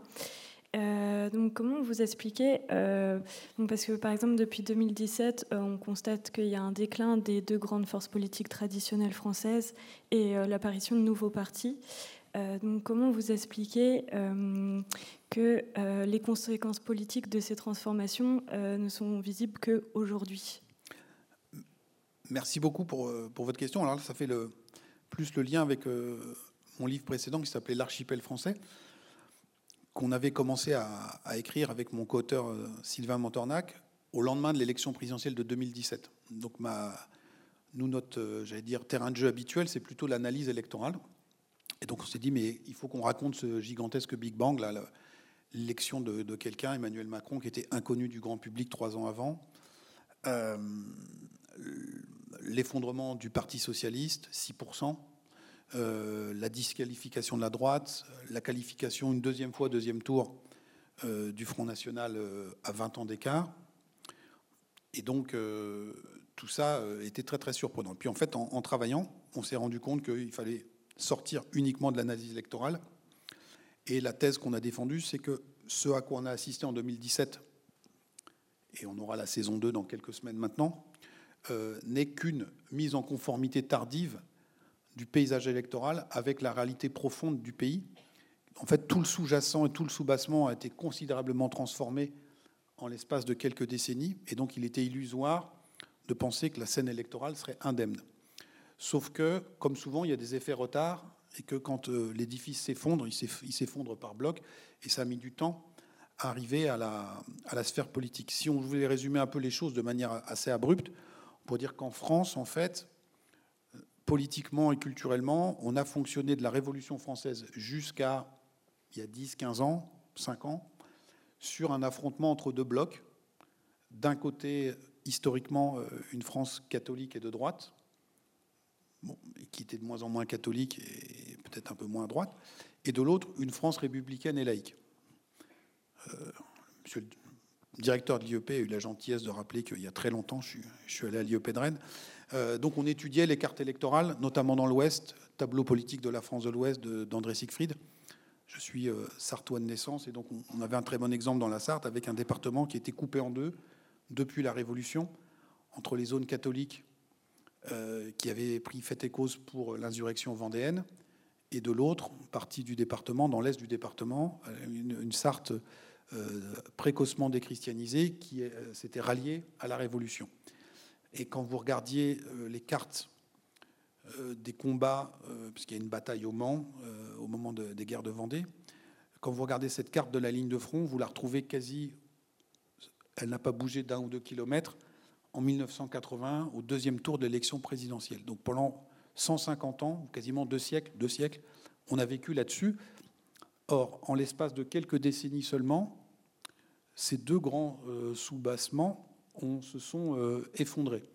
Quand on reprend les, les statistiques de, de l'I F O P, qui est une vieille maison, on constate qu'en mille neuf cent soixante et un, donc on est avant le concile de Vatican deux, qui va changer beaucoup de choses dans l'Église, on a trente-cinq pour cent des Français qui disent aller à la messe tous les dimanches. Un tiers. Alors là encore, c'est une minorité, mais à trente-cinq pour cent, ça pèse lourd. Ici, en Bretagne, on était euh, bien au-dessus. Euh, et de l'autre côté, donc Camillo et Pépone, de l'autre côté, on avait un parti communiste qui faisait, au bas mot, vingt pour cent à chaque élection. Donc on avait ces deux grandes forces, hein, donc il y avait d'autres forces qui gravitaient autour, mais qui euh, donnaient sa cohérence et sa consistance au paysage. Et donc aujourd'hui, quand vous reprenez les chiffres, on a royalement... Euh, trois à quatre pour cent de Français qui vont à la messe tous les dimanches. Et à la dernière élection, le Parti communiste, sans alliance avec euh, la France insoumise, s'est présenté aux européennes. Ils ont fait deux virgule cinq pour cent des voix. Là, Fabien Roussel est crédité de quatre pour cent dans les sondages, mais vous voyez qu'on est passé de vingt à les trois à quatre pour cent. Et donc, on a cet effondrement de ces deux grands, de ces deux grands piliers. L'effondrement du P C, c'est aussi la désindustrialisation, et cetera, et cetera. Donc il y a des causes multiples. Et donc tout ce à quoi on assiste sur la scène électorale, ce n'est que, quelque part, encore une fois, je me répète, la conséquence retardée de, de ce phénomène. Euh, on avait vu, comme dans tous les mouvements un peu, les, les mouvements sismiques, hein, puisque là on, on fera un peu de la géologie, euh, là il y a eu le Big Bang en deux mille dix-sept, mais il y avait eu les signes avant-coureurs. On avait eu par exemple le référendum de mille neuf cent quatre-vingt-douze sur le traité de Maastricht. Et là je me rappelle très bien, euh, dans les éditions d'Ouest France de l'époque, quand on regardait la, la, le Grand Ouest du oui et le Grand Ouest du non, on n'était plus sur les cartes de Siegfried. C'est-à-dire qu'il y avait des terroirs de gauche qui avaient voté oui, des terroirs de gauche qui avaient voté non, et idem pour la droite. Donc il y avait une nouvelle ligne de clivage qui parcourait tout ça. On s'était dit à l'époque, c'est un scrutin européen, c'est un référendum, ça fait cinquante et un à quarante-neuf. Bon, on referme la parenthèse, on passe à autre chose, on revient au bon vieux clivage gauche-droite qu'on connaît et qui ne ment pas. Puis on a eu deux mille cinq, deuxième grand référendum européen. Donc là, le non l'a emporté à cinquante-cinq pour cent. Et de nouveau, des cartes de résultats électoraux qui ne collent plus à la vieille lecture, à la vieille euh, géographie qu'on euh, avait euh, collectivement intégrée. Et ça voulait dire que euh, les deux grandes familles politiques étaient travaillées en leur sein par une nouvelle ligne de clivage sur le rapport à l'Europe, le rapport à la mondialisation. Et je me souviens qu'à l'époque, quand euh, à l'I F O P, on avait regardé ce qui se passait dans l'électorat socialiste, vous vous souvenez que Laurent Fabius et quelques autres avaient pris la tête euh, du mouvement pour le non de gauche. Eh bien, on avait soixante-dix pour cent des sympathisants socialistes qui, dans nos enquêtes, euh, avaient répondu qu'ils étaient cadres ou professions intellectuelles, qui votaient pour le oui. Et les mêmes sympathisants socialistes, mais qui, eux, étaient ouvriers et employés, qui nous disaient qu'ils votaient à soixante-dix ou à soixante-quinze pour cent pour le non, dans la même famille politique. Et donc, on n'était pas sur cinquante-cinq à quarante-cinq, on était quasiment sur du quatre-vingts vingt. Donc, il y avait cette ligne très profonde. Pareil à droite. Et donc, en fait, nous avions euh, bah, des sous-groupes à gauche et à droite qui n'avaient plus grand-chose à faire ensemble et qui, paradoxalement, étaient plus proches de, du sous-groupe du camp d'en face, de la tranchée d'en face, qui, sur les grands enjeux, la réforme des... de notre modèle économique, la poursuite de la construction européenne, pensait la même chose. Or, euh, il fallait quelqu'un pour euh, faire tomber ces barrières, ces frontières. Euh, François Bayrou s'y est essayé en deux mille sept, lors de l'élection présidentielle. Il fait dix-huit virgule cinq pour cent. Il est déjà, c'est une répétition générale que ce, de ce que, ce que Emmanuel Macron est parvenu à faire dix ans plus tard. Une offensive par le centre, au dépassement du clivage. Mais à l'époque, le vieux système gauche-droite n'est pas encore aussi décomposé qu'il ne l'était en deux mille dix-sept. On a deux figures qui ont été désignées comme étant les champions de chacun de leurs camps respectifs, qui sont un peu, comme on dit dans le langage contemporain, disruptifs, Nicolas Sarkozy et Ségolène Royal. Et donc les vieux appareils résistent encore à l'offensive de, de Bayrou. Et puis dix ans plus tard, le fruit est sans doute mûr, euh, les deux vieux appareils sont décomposés, et donc il y a l'offensive macronienne qui se déploie avec le soutien de Bayrou. Et on aboutit à cette explosion. Pendant la primaire de la droite en deux mille seize, euh, Alain Juppé euh, avait eu cette formule « Il faudra bien un jour qu'on finisse par couper les deux bouts de l'omelette », en disant en gros que tous les gens de, du grand centre bossent ensemble. En gros, le courant strauss-kahnien du P S et le courant juppéiste euh, des L R, sans oublier euh, la force euh, modem de, de François Bayrou. Et puis on laisse euh, la droite, euh, le courant droite de la droite et... Euh, la frange la plus à gauche du P S, euh, de côté. Et en fait, c'est Emmanuel Macron qui a tenu le couteau de l'omelette, et c'est lui qui a opéré euh, l'opération en, en deux mille dix-sept, en prenant comme Premier ministre euh, quelqu'un qui était juppéiste. Et donc c'est ce à quoi on assiste. Et euh, c'est pas un hasard non plus si euh, la Bretagne, si Rennes, a été un, la région de France où Emmanuel Macron a fait son meilleur score, parce que c'est là où étaient le plus représentés euh, les deux courants, à la fois au P S, euh, centre-gauche, pro-européen, décentralisateur, et centre-droit, héritier de la démocratie chrétienne, qui, était le, qui pesait le plus fort en France de manière concomitante. Et donc la Bretagne, c'est un très bon laboratoire pour montrer euh, ce qui s'est passé. Regardez par exemple la trajectoire euh, de quelqu'un comme M. Le Drian, qui euh, incarne assez bien cette, euh, cette évolution. Est-ce que tout cela fait des, des Frances qui se ressemblent encore, qui se regardent encore? Vous euh, parlez notamment de la promotion qui est faite de certaines villes pour se rendre désirables, pour attirer des, des, des populations. Mais qui dit attirer des populations euh, risque de dire aussi en repousser euh, d'autres. Vous montrez aussi des territoires alors, plus inattendus qui euh, arrivent à séduire, comme Beauvais, grâce à son aéroport euh, low cost, qui fait découvrir la région à, à des gens qui pourraient venir s'y euh, installer. Est-ce que euh, l'archipélisation que vous racontiez dans le, le livre d'avant, elle est euh, accentuée et elle, est véritablement, euh, elle compose véritablement des Frances qui, euh, socialement, culturellement, dans leur image, imaginaires eh bien, sont très marqués et ne se rejoignent plus. Oui, oui, c'est, c'est, ça, de notre point de vue, c'est assez manifeste. Il y a une traduction géographique à tout ça euh, qu'on a essayé d'illustrer dans, dans le livre avec euh, l'aide d'un géographe de grand talent, qui s'appelle Mathieu Garnier. Euh, on est parti du, du principe que dans cette société de la consommation, du tourisme et des loisirs, Euh, la question de l'immobilier, la question du lieu où vous habitez, de la même manière que ce que se consomme dit euh, la, la ma place que j'occupe dans la société, la question du lieu de résidence aujourd'hui est de plus en plus centrale. Euh, ça, c'est, et, et on a une société qui est française, une population qui est beaucoup plus mobile dans ses choix résidentiels que par le passé. Euh, alors ça s'explique en partie parce que les gens sont moins attachés à un lieu de, d'activité. On disait les paysans sont attachés à leur terre. Bon, ben, je vous ai dit tout à l'heure, il en reste trois cent quatre-vingt mille. Donc, euh, les autres peuvent euh, gambader. Euh, les, ou- les usines ont fermé. Donc, les jobs, aujourd'hui, euh, sont dans les grandes métropoles. Et tout ça, on a la mobilité avec les voitures. Donc, on n'est plus obligé d'habiter exactement euh, là où, où on travaille. On a, euh, en moyenne, avant la période Covid, quinze pour cent de la population française qui déménage chaque année. Pas pour aller à l'autre bout de la France, forcément. Des fois, vous déménagez juste d'un quartier euh, ou autre. Euh, et donc, on, et vous voyez, on, on, enfin, un petit clin d'œil aussi, on, on, on rend hommage à Stéphane Plaza dans le livre, hein, parce que ça fait quinze ans qu'il occupe. Donc, il y, y a des gens qui, qui viennent écouter des conférences intéressantes, et puis il y en a d'autres qui, à la même heure, regardent. Ceux qui ne connaissent pas Stéphane Plaza, parce que je ne suis pas non plus familier, voilà, promoteur immobilier qui a une, une émission de télévision qui vante et, les et achats donc, départements. Hormis le talent du bonhomme, si cette émission est à l'affiche depuis aussi longtemps, c'est que c'est une préoccupation majeure de nos concitoyens. Et donc, euh, ce qui est mis en scène dans ces émissions, mais ce que vous voyez, vous tous, euh, j'allais dire, euh, dans votre vie quotidienne, c'est que euh, on parlait historiquement d'une lutte des places, une lutte des classes, excusez-moi. Aujourd'hui, il y a une lutte des places, avec la main invisible du marché, qui est le prix du mètre carré, qui vous dit très bien quels sont euh, les bons morceaux et les moins bons morceaux du territoire. Et donc, euh, on, on, on, on a euh, dessiné...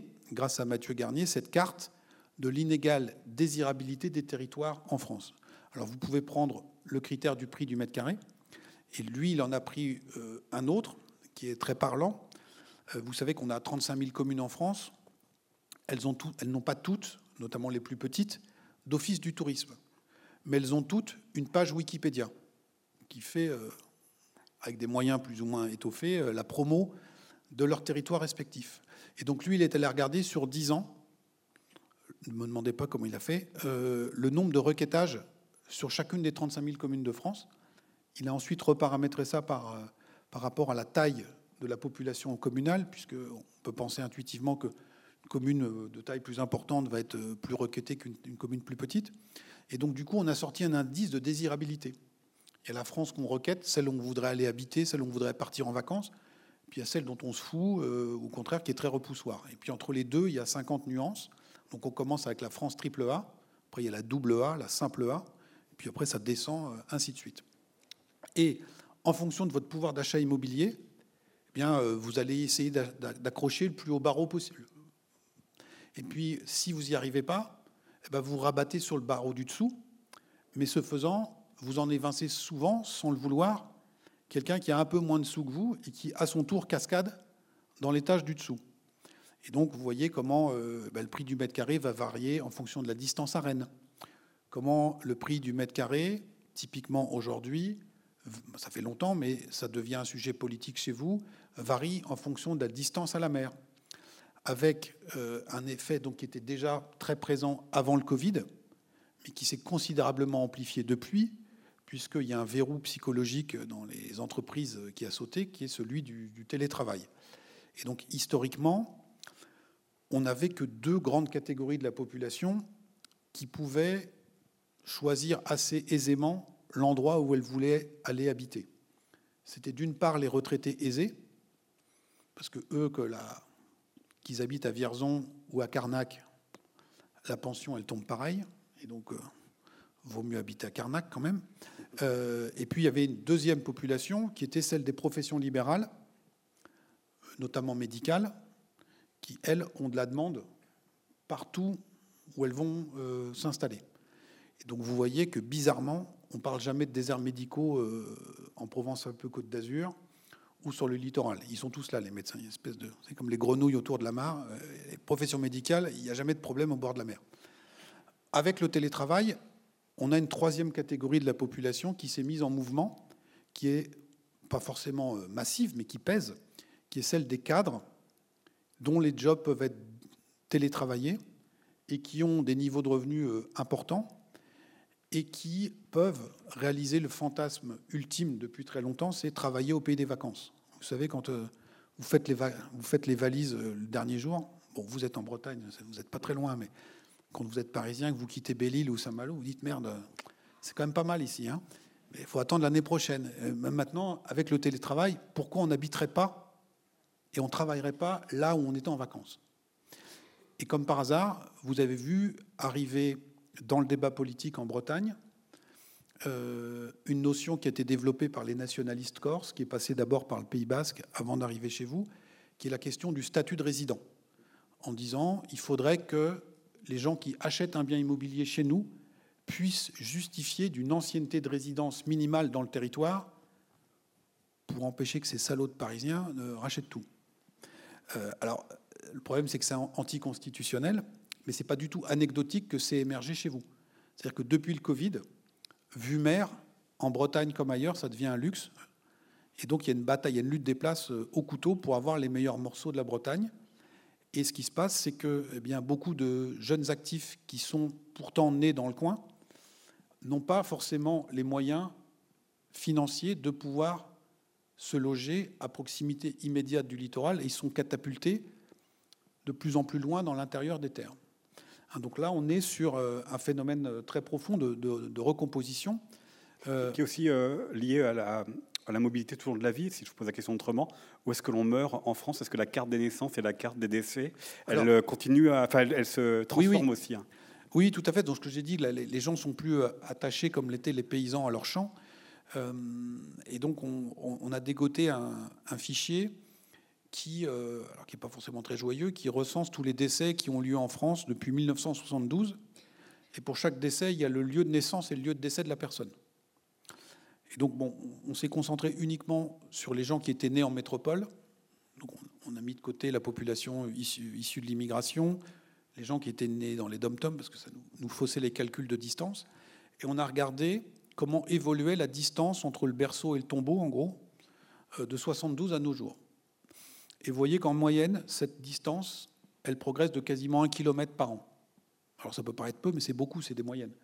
Et, et, et donc, vous verrez dans le livre, pour ceux que ça intéresse, comment, au début des années soixante-dix, dans la plupart des départements français, notamment ici, et encore plus dans le Finistère, tout au bout, euh, une grande majorité des décédés sont nés dans le département en question. Et qu'aujourd'hui, hormis quelques isolats, quasiment partout en France, au moins quarante-cinq à cinquante pour cent de la population des décédés vient d'autres départements. Donc il y a un énorme mouvement remue-ménage. On parle beaucoup de grands remplacements aujourd'hui. Nous, on a un chapitre qu'on appelle le grand déménagement, parce que la, la France a beaucoup tourné.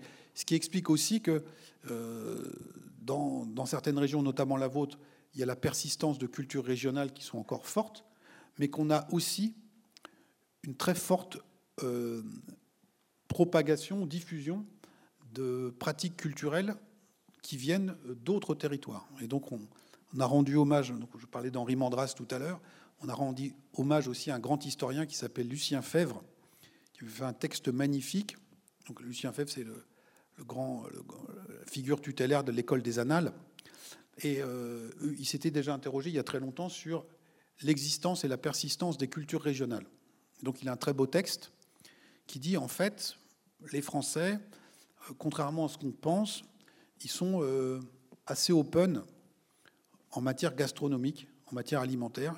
Ils ont toujours accepté de goûter de nouveaux légumes, de nouveaux animaux, mais ils les accommodent à la manière dont ils accommodent le reste. Et donc, si on veut avoir une idée de la permanence des cultures régionales en matière alimentaire, il faut regarder ce qu'on fout, ce qu'on met au fond de la gamelle ou de la marmite ou de la poêle et à quelle graisse de cuisson on accommode les aliments. Et donc, il avait lancé ses enquêteurs partout en France.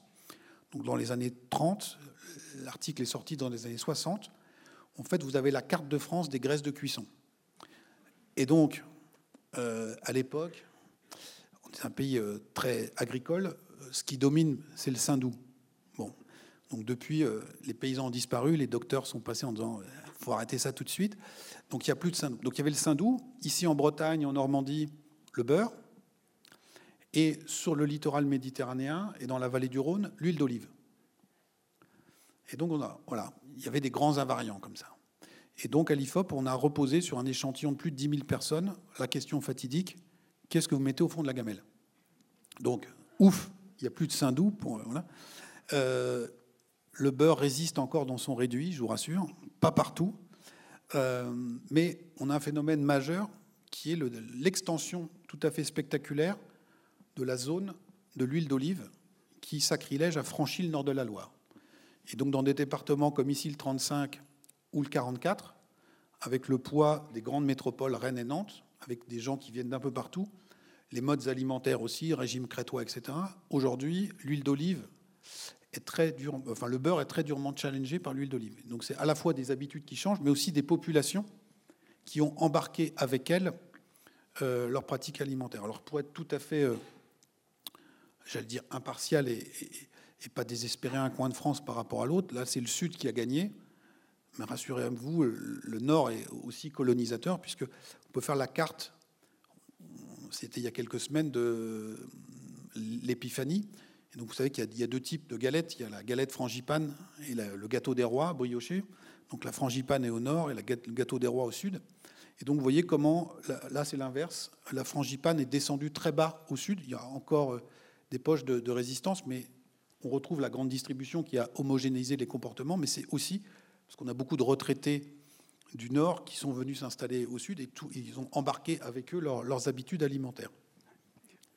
Je voudrais justement poursuivre et puis terminer par la question culturelle, parce que la gastronomie fait partie de la culture. Est-ce que vous êtes aussi intéressé à, à cela dans votre livre « La France sous nos yeux » avec les cultures régionales, les cultures qu'on pourrait dire anciennement françaises, mais aussi les cultures d'importation venues des États-Unis pour ce qui est des films, pour ce qui est de l'alimentation avec le fast-food, venues aussi d'Asie avec le manga, la cuisine, les vêtements, le, la chanson aussi, la K-pop, ce qui vient aussi du, du Maghreb. Est-ce que là aussi, il y a une France qui se rassemble sur certains éléments de la culture, ou est-ce que c'est une France qui est très compartimentée et socialement ? C'est l'exemple notamment que vous donnez avec la manière dont la danse country et la culture country infusent une partie des catégories populaires en France, et socialement et générationnellement. Alors, euh, on, si je résume un peu, je, je vous ai parlé tout à l'heure du, du changement de modèle économique, la production à la consommation. Donc ça, c'est une des grandes métamorphoses que la société française ait connue dans les trente glorieuses, depuis les trente glorieuses. Deuxième phénomène dont on a parlé avec l'hypermarché, le hard discount et autres, c'était le phénomène de la démoyennisation.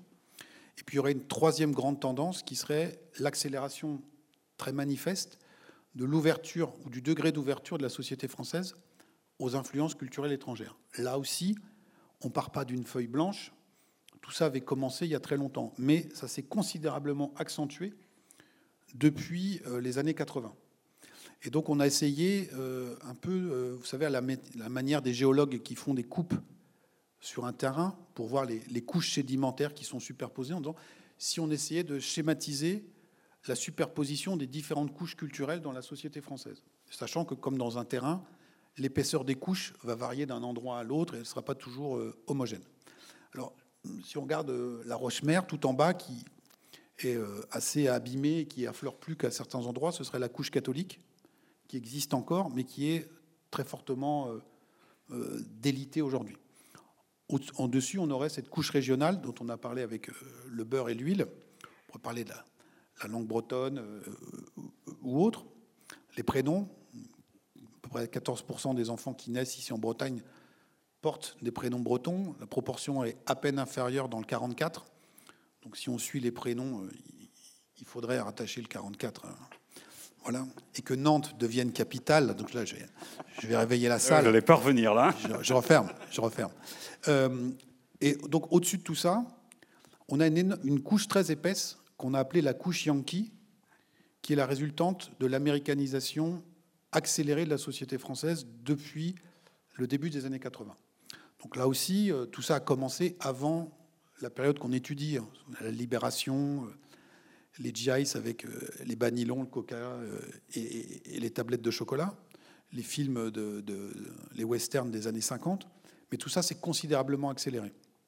Euh, on s'est, on s'est notamment intéressé à, à McDonald's. McDonald's, aujourd'hui, ils ont mille six cents restaurants en France. Euh, si vous prenez les dix-huit trente-cinq ans, il y en a un sur deux qui va au moins une fois par mois chez McDo et vingt pour cent qui va plusieurs fois par mois. La France est le deuxième marché au monde pour McDonald's après les États-Unis. Alors McDonald's, très intelligemment, à la suite d'un démontage organisé par José Bové à la fin des années quatre-vingt-dix, d'un, d'un restaurant à Millau, ils ont adapté leur modèle. On peut manger du euh, baguette chez McDo, euh, contre hérésie pour euh, les stratèges de McDo. Euh, quarante pour cent des repas chez McDo en France se prennent à table, parce que nous, on, quand on mange, on est assis, euh, ce qui n'est pas le modèle. Donc, ils ont adapté très, très fortement. Mais néanmoins, l'américanisation est passée par là. Si vous prenez les films, le cinéma, depuis dix-neuf cent quatre-vingt-six, si vous prenez les films qui font plus d'un million d'entrées en France par an, en, en, en salle, une majorité, systématiquement, sur l'année, une majorité sont américains. Ça, c'est du, depuis le milieu des années quatre-vingt.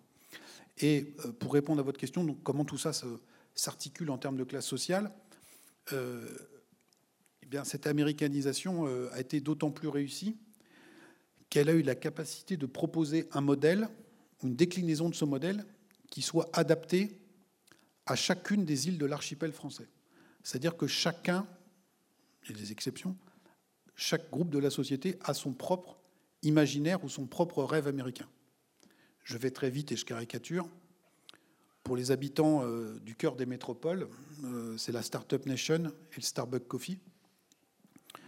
Euh, pour la France des ronds-points, c'est, je caricature encore une fois, c'est le Buffalo Grill, la danse country et euh, les clips de Johnny sur la, la Road soixante-six. C'est ça l'imaginaire. Regardez les convois de la liberté hein, qui vient du Canada. Donc, j'ai vu passer le convoi à Rennes lors d'un de mes derniers déplacements, donc écrit en vieux français, le convoi, O Y, voilà, donc cet imaginaire-là. Dans les banlieues, vous avez toute la culture rap. Et euh, en fait, ch- euh, chaque profession a, comme on dit en bon français, dans son benchmark, la référence, c'est l'homologue américain. Un journaliste français, il rêve de faire un Watergate. Euh, les policiers français, quand ils courent, et un ancien président de la République, ils ont euh, des t-shirts N Y P D. Vous savez Police, New York, New York, Police, New York Department. Police Department. Voilà. Euh, et cetera, et cetera. Et vous voyez que de, mais de haut en bas de la société française, il y a cet imaginaire américain. Euh, on cite dans le livre les propos de, un passage du livre d'Arnaud Montebourg, qui raconte son, son expérience de, de ministre. Et il raconte qu'à un moment, euh, ils sont, il fait partie de la délégation euh, gouvernementale qui est... Euh, invité à Washington pour euh, accompagner euh, François Hollande. Et donc François Hollande est reçu dans le mythique bureau ovale par Barack Obama. Et eux, ils restent dans le vestibule, dans l'antichambre. Alors on a la Maison Blanche, hein, c'est grand le vestibule. Euh, et donc il raconte la scène. Il dit on est complètement excités, comme des gamins, hein, on fait des selfies, on se donne des coups de coude, on fait des blagues. Puis il y a la phrase qui, de chute qui tombe, qui dit comme si le rêve où l'aboutissement de, chaque, de toute carrière politique française, c'était d'être un, un jour reçu à la Maison-Blanche. Et donc vous voyez que dans toute la société française, de haut en bas, on a cet imaginaire américain qui est très fort, mais qui se décline en fonction des, des classes sociales. Alors au-dessus de cette couche américaine, Yankee, qui s'est développée, qui s'est déposée très, très puissamment, euh, qui est renouvelée en, en permanence. Euh, on a une autre couche qui est arrivée, qui est la couche japonaise. Là aussi, avec les mêmes canaux d'influence, c'est-à-dire l'image, les dessins animés d'abord, les films, mais beaucoup les mangas. De la même manière que la France est le deuxième marché au monde pour McDo, on est le deuxième pays au monde après le Japon en termes de nombre de B D mangas achetés chaque année. Vous vous souvenez qu'à la sortie du premier confinement, le gouvernement était inquiet sur l'état de notre jeunesse, notamment des, des lycéens. Et donc ils, ils, ont, ils ont voté un pass culture. trois cents euros pour euh, aller au cinéma, au théâtre, euh, s'acheter des livres, des disques. Euh, parmi l'argent qui a été dépensé sur le pass culture, parce que tout ça c'était fléché, et cetera, euh, dans les librairies, soixante-douze pour cent est parti en manga. soixante-douze pour cent. Et donc vous parlez avec des libraires, les gens vous disent « Ah ouais, ouais le, le pass manga, super ». Euh, Glénat, euh, éditeur de B D, ils ont vendu dix millions de, de, de B D manga l'année dernière en France. Euh, la moindre petite ville bretonne, elle a son resto à sushi, et cetera, et cetera. Et euh, en région parisienne, au Parc des Expos, à Villepinte, il y a chaque année un salon qui s'appelle le Japan Expo, qui est euh, un grand salon dédié à la culture, à la civilisation japonaise. Donc il y a du manga, des jeux vidéo, euh, la cuisine, les arts martiaux... Euh, Euh, l'architecture, les habits, euh, et cetera, et cetera. Dernière année avant Covid, deux mille dix-neuf, c'est deux cent cinquante mille entrées, ce qui fait du Japan Expo le troisième salon le plus visité en France après le salon de l'agriculture dont on parle ce week-end et le mondial de l'auto. Donc ça vous montre aussi la puissance de diffusion de cet imaginaire japonais, notamment dans les jeunes générations. Et donc comme moi je suis vieux, j'ai raté un truc et vraiment il y a la vague d'après qui est coréenne, alors sud-coréenne, hein, parce que le soft power de la Corée du Nord, il, il est un peu moyen, euh, mais qui est en train de se, se développer. Alors tout ça donne des, des, des images parfois assez déroutantes, parce que soit les couches se superposent et s'imbriquent plus ou moins parfaitement, donc c'est la sédimentation des, des, des influences culturelles étrangères, soit tout ça peut s'hybrider, se mélanger. Et donc comme... Euh, on était parti sur l'alimentation. On, on va garder un exemple issu de la gastronomie. Vous avez un produit euh, très emblématique de tout ça qui s'appelle le French tacos, le tacos français. Donc, comme son nom l'indique, c'est euh, d'origine Tex-Mex, mais ça a été revisité euh, par des jeunes issus de l'immigration. Comme maintenant, c'est un produit légendaire. Il y a une bataille, il y a un derby comme Nantes-Rennes. Ils se tirent la bourre entre Grenoble et Lyon pour savoir dans quelle banlieue le French tacos a été vraiment inventé. Il se dit que c'est plutôt Grenoble. Euh, et donc ces jeunes issus de l'immigration, ils ont revisité le, le Tex-Mex à la façon euh, maghrébine. Et puis comme on était en Rhône-Alpes, et on a rajouté la sauce fromagère dessus. Donc voilà, bon appétit. Et donc vous avez euh, le French tacos qui est né, contrairement au kebab, qui là aussi a fleuri dans les moindres recoins de France. Le tacos est comme McDo franchisé aujourd'hui. Il y a une chaîne qui s'appelle Otacos qui compte quatre cents points de vente. Et ironie de l'histoire, Otacos se déploie aujourd'hui à l'international en faisant la promotion d'un plat typiquement français qui est le French tacos. Et donc là, vous avez une illustration de ce processus d'hybridation. Il se trouve qu'en bon Parisien et enfant de l'Ouest, je passe mes vacances en Bretagne et donc... J'étais à La Toussaint, euh, en Bretagne-Nord. Et donc, vous savez, là où il y a un autre derby entre le Télégramme et Ouest-France. Et donc, il y avait les deux affichettes. Et donc, euh, Télégramme, c'était « Tacos, les Bretons en raffolent ». Et Ouest-France répondait « Lannion, ouverture d'une école de tatoueurs ». Donc, je dis, voilà, on est bien dans la Bretagne d'après, celle qui s'est considérablement transformée. Je vous rassure, on peut encore boire du cidre et, et manger des, des crêpes en Bretagne. Mais voilà, tout ça s'hybride, y compris dans euh, des territoires euh, assez isolés. Et donc tout ça fait partie de ce que nous avons appelé, nous, la France d'après, qui n'est pas d'après Covid, mais qui est d'après cette grande métamorphose. C'est ce que nous avons vu euh, se transformer sous nos yeux, sans parfois prendre conscience, encore une fois, de l'ampleur du basculement qui, qui était à l'œuvre. Alors, nous, notre point de vue n'est pas forcément nostalgique. Euh, il est juste clinique, c'est juste de dire, euh, je ne sais pas si c'est mieux ou si c'est pire. Ce qui est sûr, c'est que c'est très différent.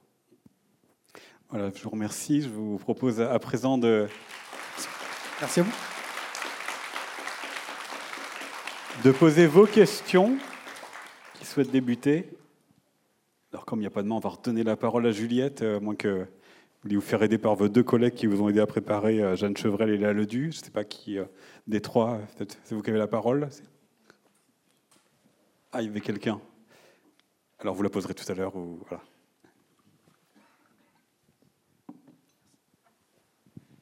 Euh, bonjour. J'avais une question par rapport à la politique. Euh, comment ça se fait qu'aujourd'hui, on a deux publics qui sont complètement différents, euh, que ce soit les classes défavorisées ou les classes très aisées, qui se retrouvent autour de la candidature de l'extrême droite? C'est, c'est quoi votre analyse sur le sujet? Comment est-ce que des intérêts aussi divers peuvent se retrouver autour d'une candidature commune?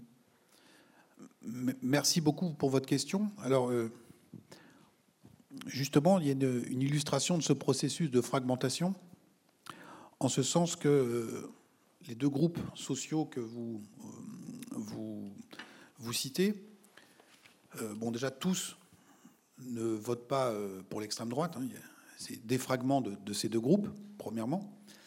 Et deuxièmement, on verra ce qu'il en sera euh, avec les décomptes du, du, du, du Conseil constitutionnel sur les parrainages. Mais vous avez la poursuite de la recomposition politique et de l'archipélisation, avec l'émergence d'un candidat, Éric Zemmour, qui, encore une fois, c'est un peu plus compliqué que ça, mais en tendance, s'adresse plutôt à la frange aisée et âgée de ce courant de, la, de l'extrême droite ou de la droite nationale ou extrême. Et ce faisant, ça renforce le, l'aspect très sociologiquement typé de l'électorat du Rassemblement national, qui, dé, av- lors des précédentes consultations, était très caractérisé par surreprésentation des ouvriers, des employés, des chômeurs et des personnes les moins diplômées, mais existait aussi dans l'électorat du R N euh, des commerçants, des artisans, des retraités, quelques cadres. Et c'est cette composante-là qui est directement partie chez Zemmour. Et donc vous voyez qu'aujourd'hui, euh, même si sur les, grands const- les grandes orientations, on a ces catégories sociales qui peuvent être... Euh, sociologiquement sur des, des logiques éloignées, euh, mais qui idéologiquement partagent à peu près les, les mêmes constats, sauf qu'elles ont la possibilité de faire un vote affinitaire. Et donc on a une spécialisation de ce vote qui s'opère sur, ces, sur cette élection en fonction de ces deux, ces deux candidats. Euh, l'aspiration de, de, d'Éric Zemmour, il le dit souvent, c'est de faire l'alliance entre ce qu'il appelle, lui, la bourgeoisie patriote et les catégories populaires, ce que Trump est parvenu, était parvenu à faire aux États-Unis. Sauf qu'aux États-Unis, vous avez un système où il n'y a que deux partis, et, et, et Trump avait pris d'assaut le parti républicain, donc il, cette synthèse avait été euh, possible. Nous, chez nous, c'est plus compliqué, et il se trouve que pour l'instant, la synthèse n'opère pas, mais qu'on a une spécialisation au contraire, hein, même si vous trouvez aussi des ouvriers, des employés euh, chez Zemmour, euh, qui s'opèrent. Et donc le, le ciment qui fait tenir, euh, je reviens avant Zemmour, euh, si on était uniquement à la période Front National, qui faisait tenir, en, je caricature, euh, le commerçant ou le restaurateur du Var avec euh, le cariste ou euh, le chauffeur routier euh, du Nord-Pas-de-Calais, alors qu'ils avaient en termes euh, culturels et en termes de niveau de vie euh, assez peu de choses ensemble, c'était la question de l'immigration et de l'insécurité. Donc ça, c'est le ciment qui, permet de, euh, qui permettait de faire tenir ensemble cet électorat. Mais euh, cet électorat est aujourd'hui en voie de scission avec l'émergence de, du candidat Zemmour. Une autre question? Alors, puisqu'on parlait de... Ah oui, tout en haut.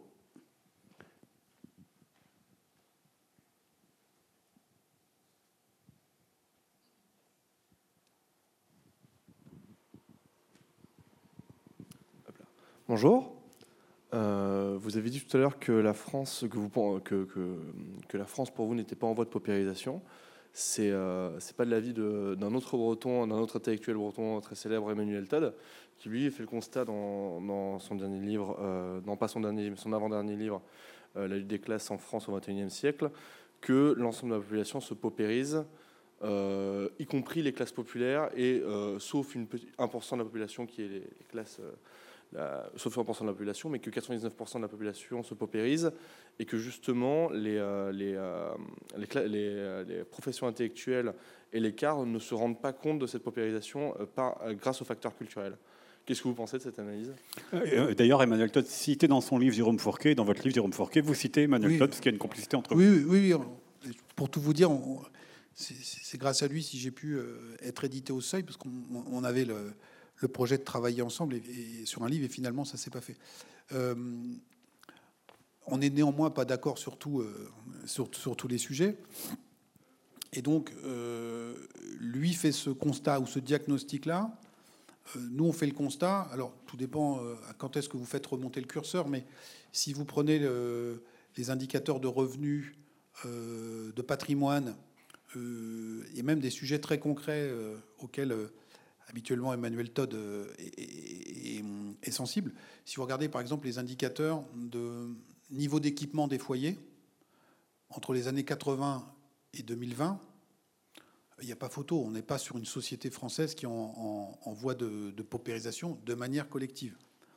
Euh, donc moi, je ne partage pas cette idée de, d'une, d'une grande descente. Je suis plus sur euh, un, un, un déclassement relatif, ce que je vous expliquais tout à l'heure, je vais essayer d'expliquer tout à l'heure avec mes deux parties de peloton, c'est-à-dire une, euh, des personnes qui, objectivement, gagnent sans, vivent et gagnent sans doute peut-être un peu plus qu'il y a quinze ou vingt ans, mais qui n'arrivent plus à être raccord avec le standard qui est proposé.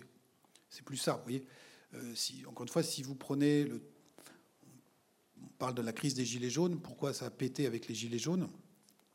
On a l'étalement urbain, les, du public qui habite de plus en plus loin euh, des, des centres urbains, mais on a un taux d'équipement en véhicules qui n'a jamais été aussi élevé en France.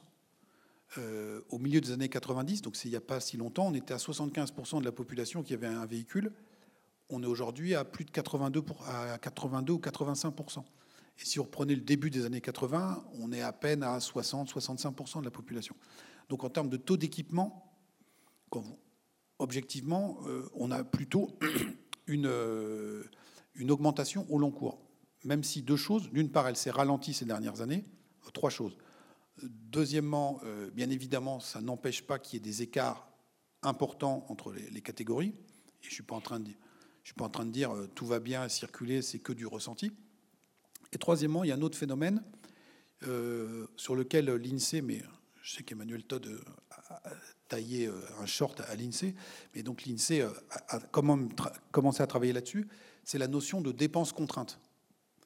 Euh, savoir, et c'est ça que... Euh, qui est le plus durement ressenti par la population, c'est, la capa- c'est le sentiment de ne, plus voir, de ne plus pouvoir faire des arbitrages, parce que selon la formule consacrée, une fois que j'ai tout payé, il ne reste rien.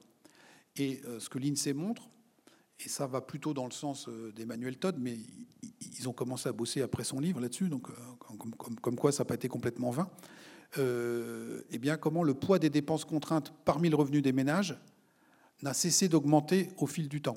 Ça ne veut pas dire forcément que vous êtes plus pauvre. C'est-à-dire que votre capacité d'arbitrage a baissé. Et euh, notamment en raison d'un facteur qu'Emmanuel euh, cite beaucoup dans son livre, c'est, et qui est un vrai sujet, qui est celui du prix de l'immobilier et de la part consacrée au logement qui vient manger, entre guillemets, une part de plus en plus importante euh, du revenu des, des ménages. Une autre question ?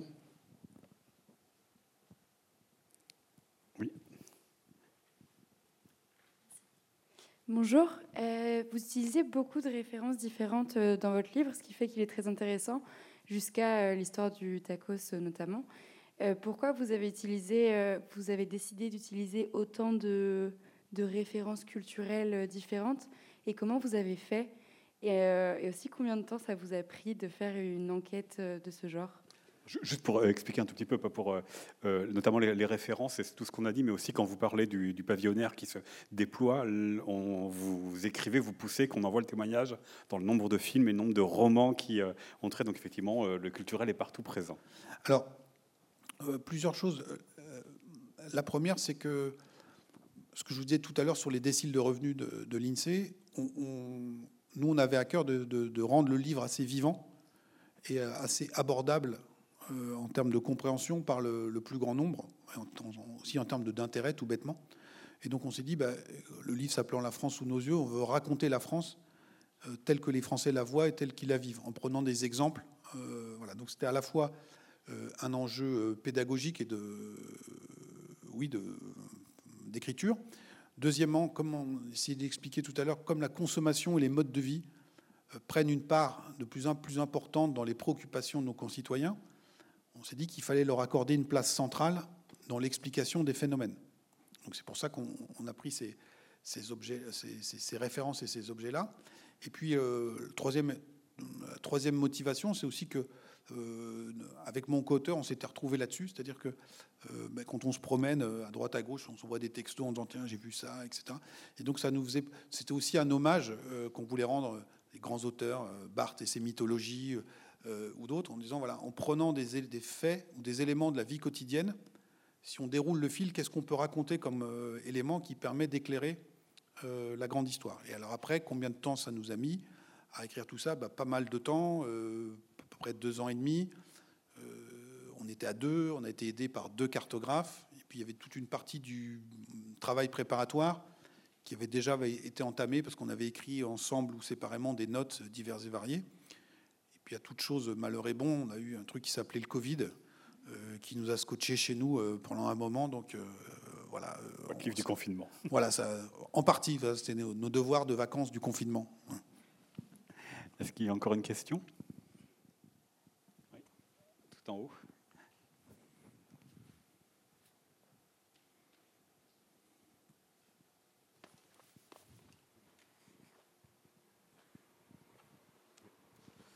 Bonjour, euh, je vais vous poser une question sur un de vos ouvrages un peu plus anciens, qui était euh, L'an prochain à Jérusalem.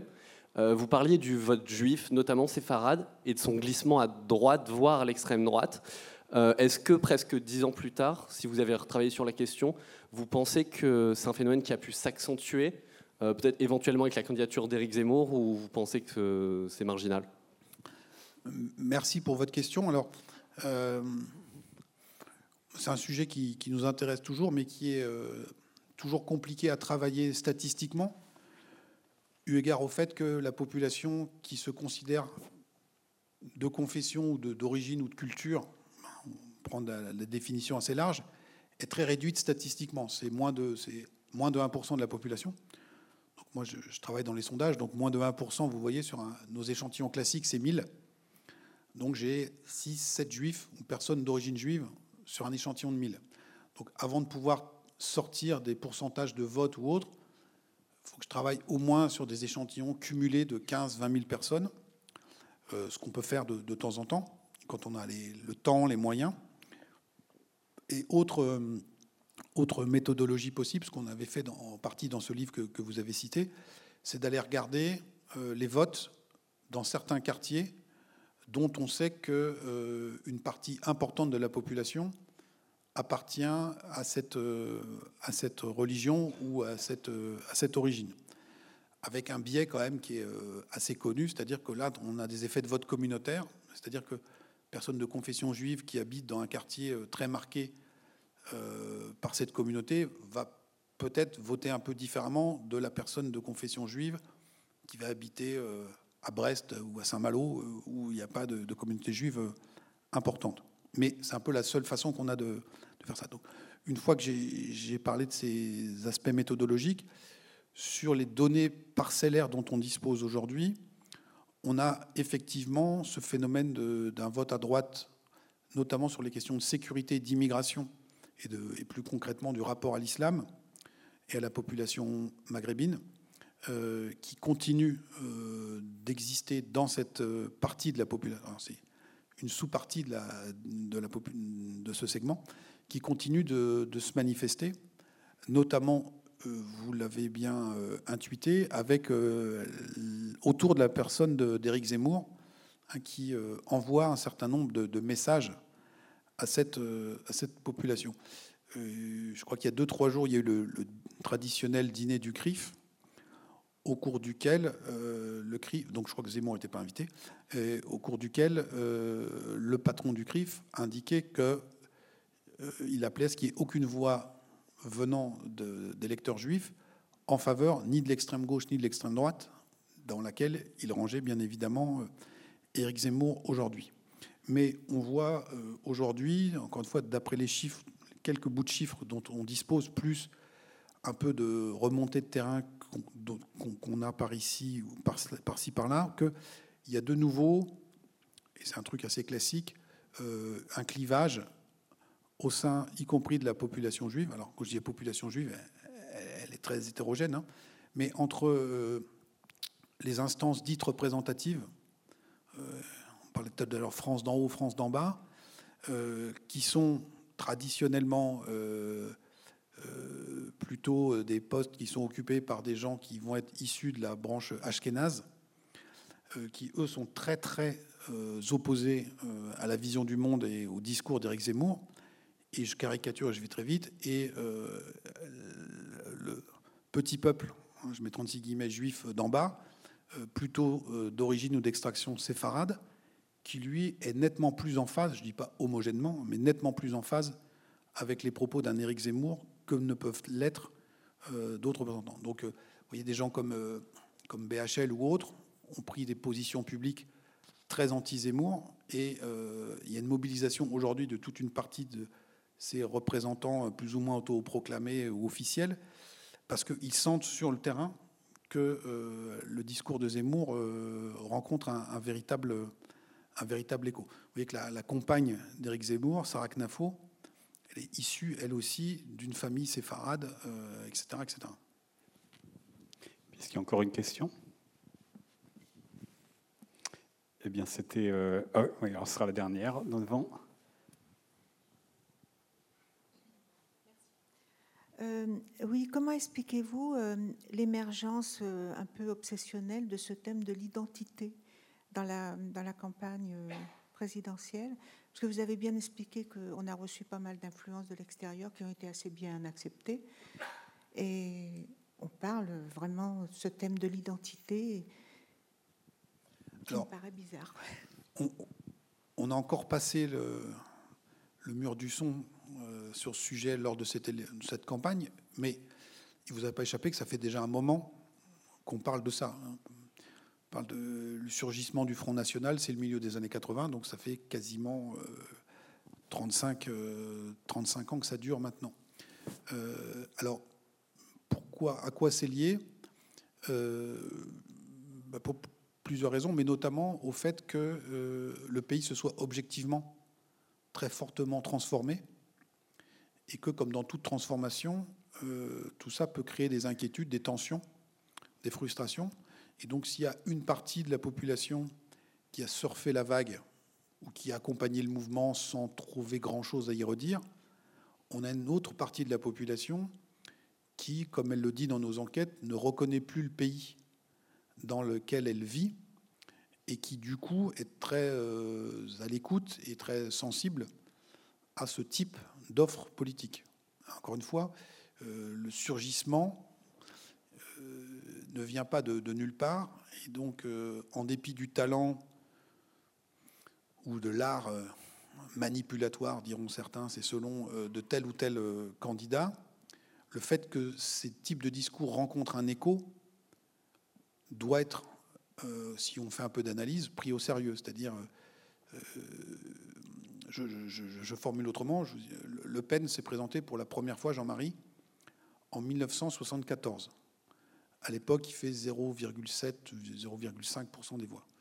Ensuite, il y a la première percée aux européennes en quatre-vingt-quatre, puis l'élection présidentielle de quatre-vingt-huit, où il fait quinze pour cent des voix. Vous reprenez les discours de Le Pen, il n'a pas mis d'eau dans son vin ou euh, corsé son discours entre les années soixante-dix et les années quatre-vingts. C'est juste, entre guillemets, que la société française, une partie de la société française s'est trouvée être, à un moment donné, pour une série de raisons, davantage réceptive à ce type d'offres politiques qu'elle ne l'était dix ou quinze ans plus tard. Et manifestement, c'est toujours le cas, à tel point qu'on peut même maintenant euh, raffiner le modèle, c'est-à-dire qu'il y a maintenant deux émetteurs qui, à eux deux, euh, sont sur un score d'à peu près trente pour cent sur le premier tour, ce qui est très important en volume. Euh, mais ce chiffre, on doit le mettre en regard avec le score qui a été celui de Marine Le Pen. Au premier tour, la dernière fois, elle fait vingt et un virgule cinq, donc c'est un vrai saut. Mais elle a fait trente-quatre pour cent au deuxième tour face à Emmanuel Macron.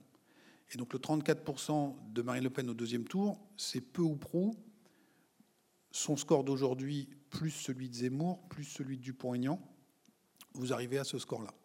Donc, il n'y a pas un nouveau saut euh, quantitatif, C'est juste qu'une partie de l'électorat qui ne votait pour cette offre qu'au deuxième tour, avec le surgissement d'un Éric Zemmour, peut se mettre à, à, à voter dès le, dès le premier tour. Et donc cette, ces questions identitaires, elles sont bien présentes, mais encore une fois, parce que euh, le pays s'est beaucoup transformé. Et voilà, pour euh, mieux connaître la transformation du pays, euh, je vous renvoie donc à la lecture euh, du livre « La France sous nos yeux » que vous avez écrit avec euh, Jean-Laurent euh, Casselli. On va pouvoir vous retrouver à la sortie de la salle pour une séance de dédicace. Merci beaucoup. Ben, merci à, vous. à vous. Merci de votre présence. Jérôme Fourquet. Merci beaucoup, Juliette Penn. Merci, merci à beaucoup. vous.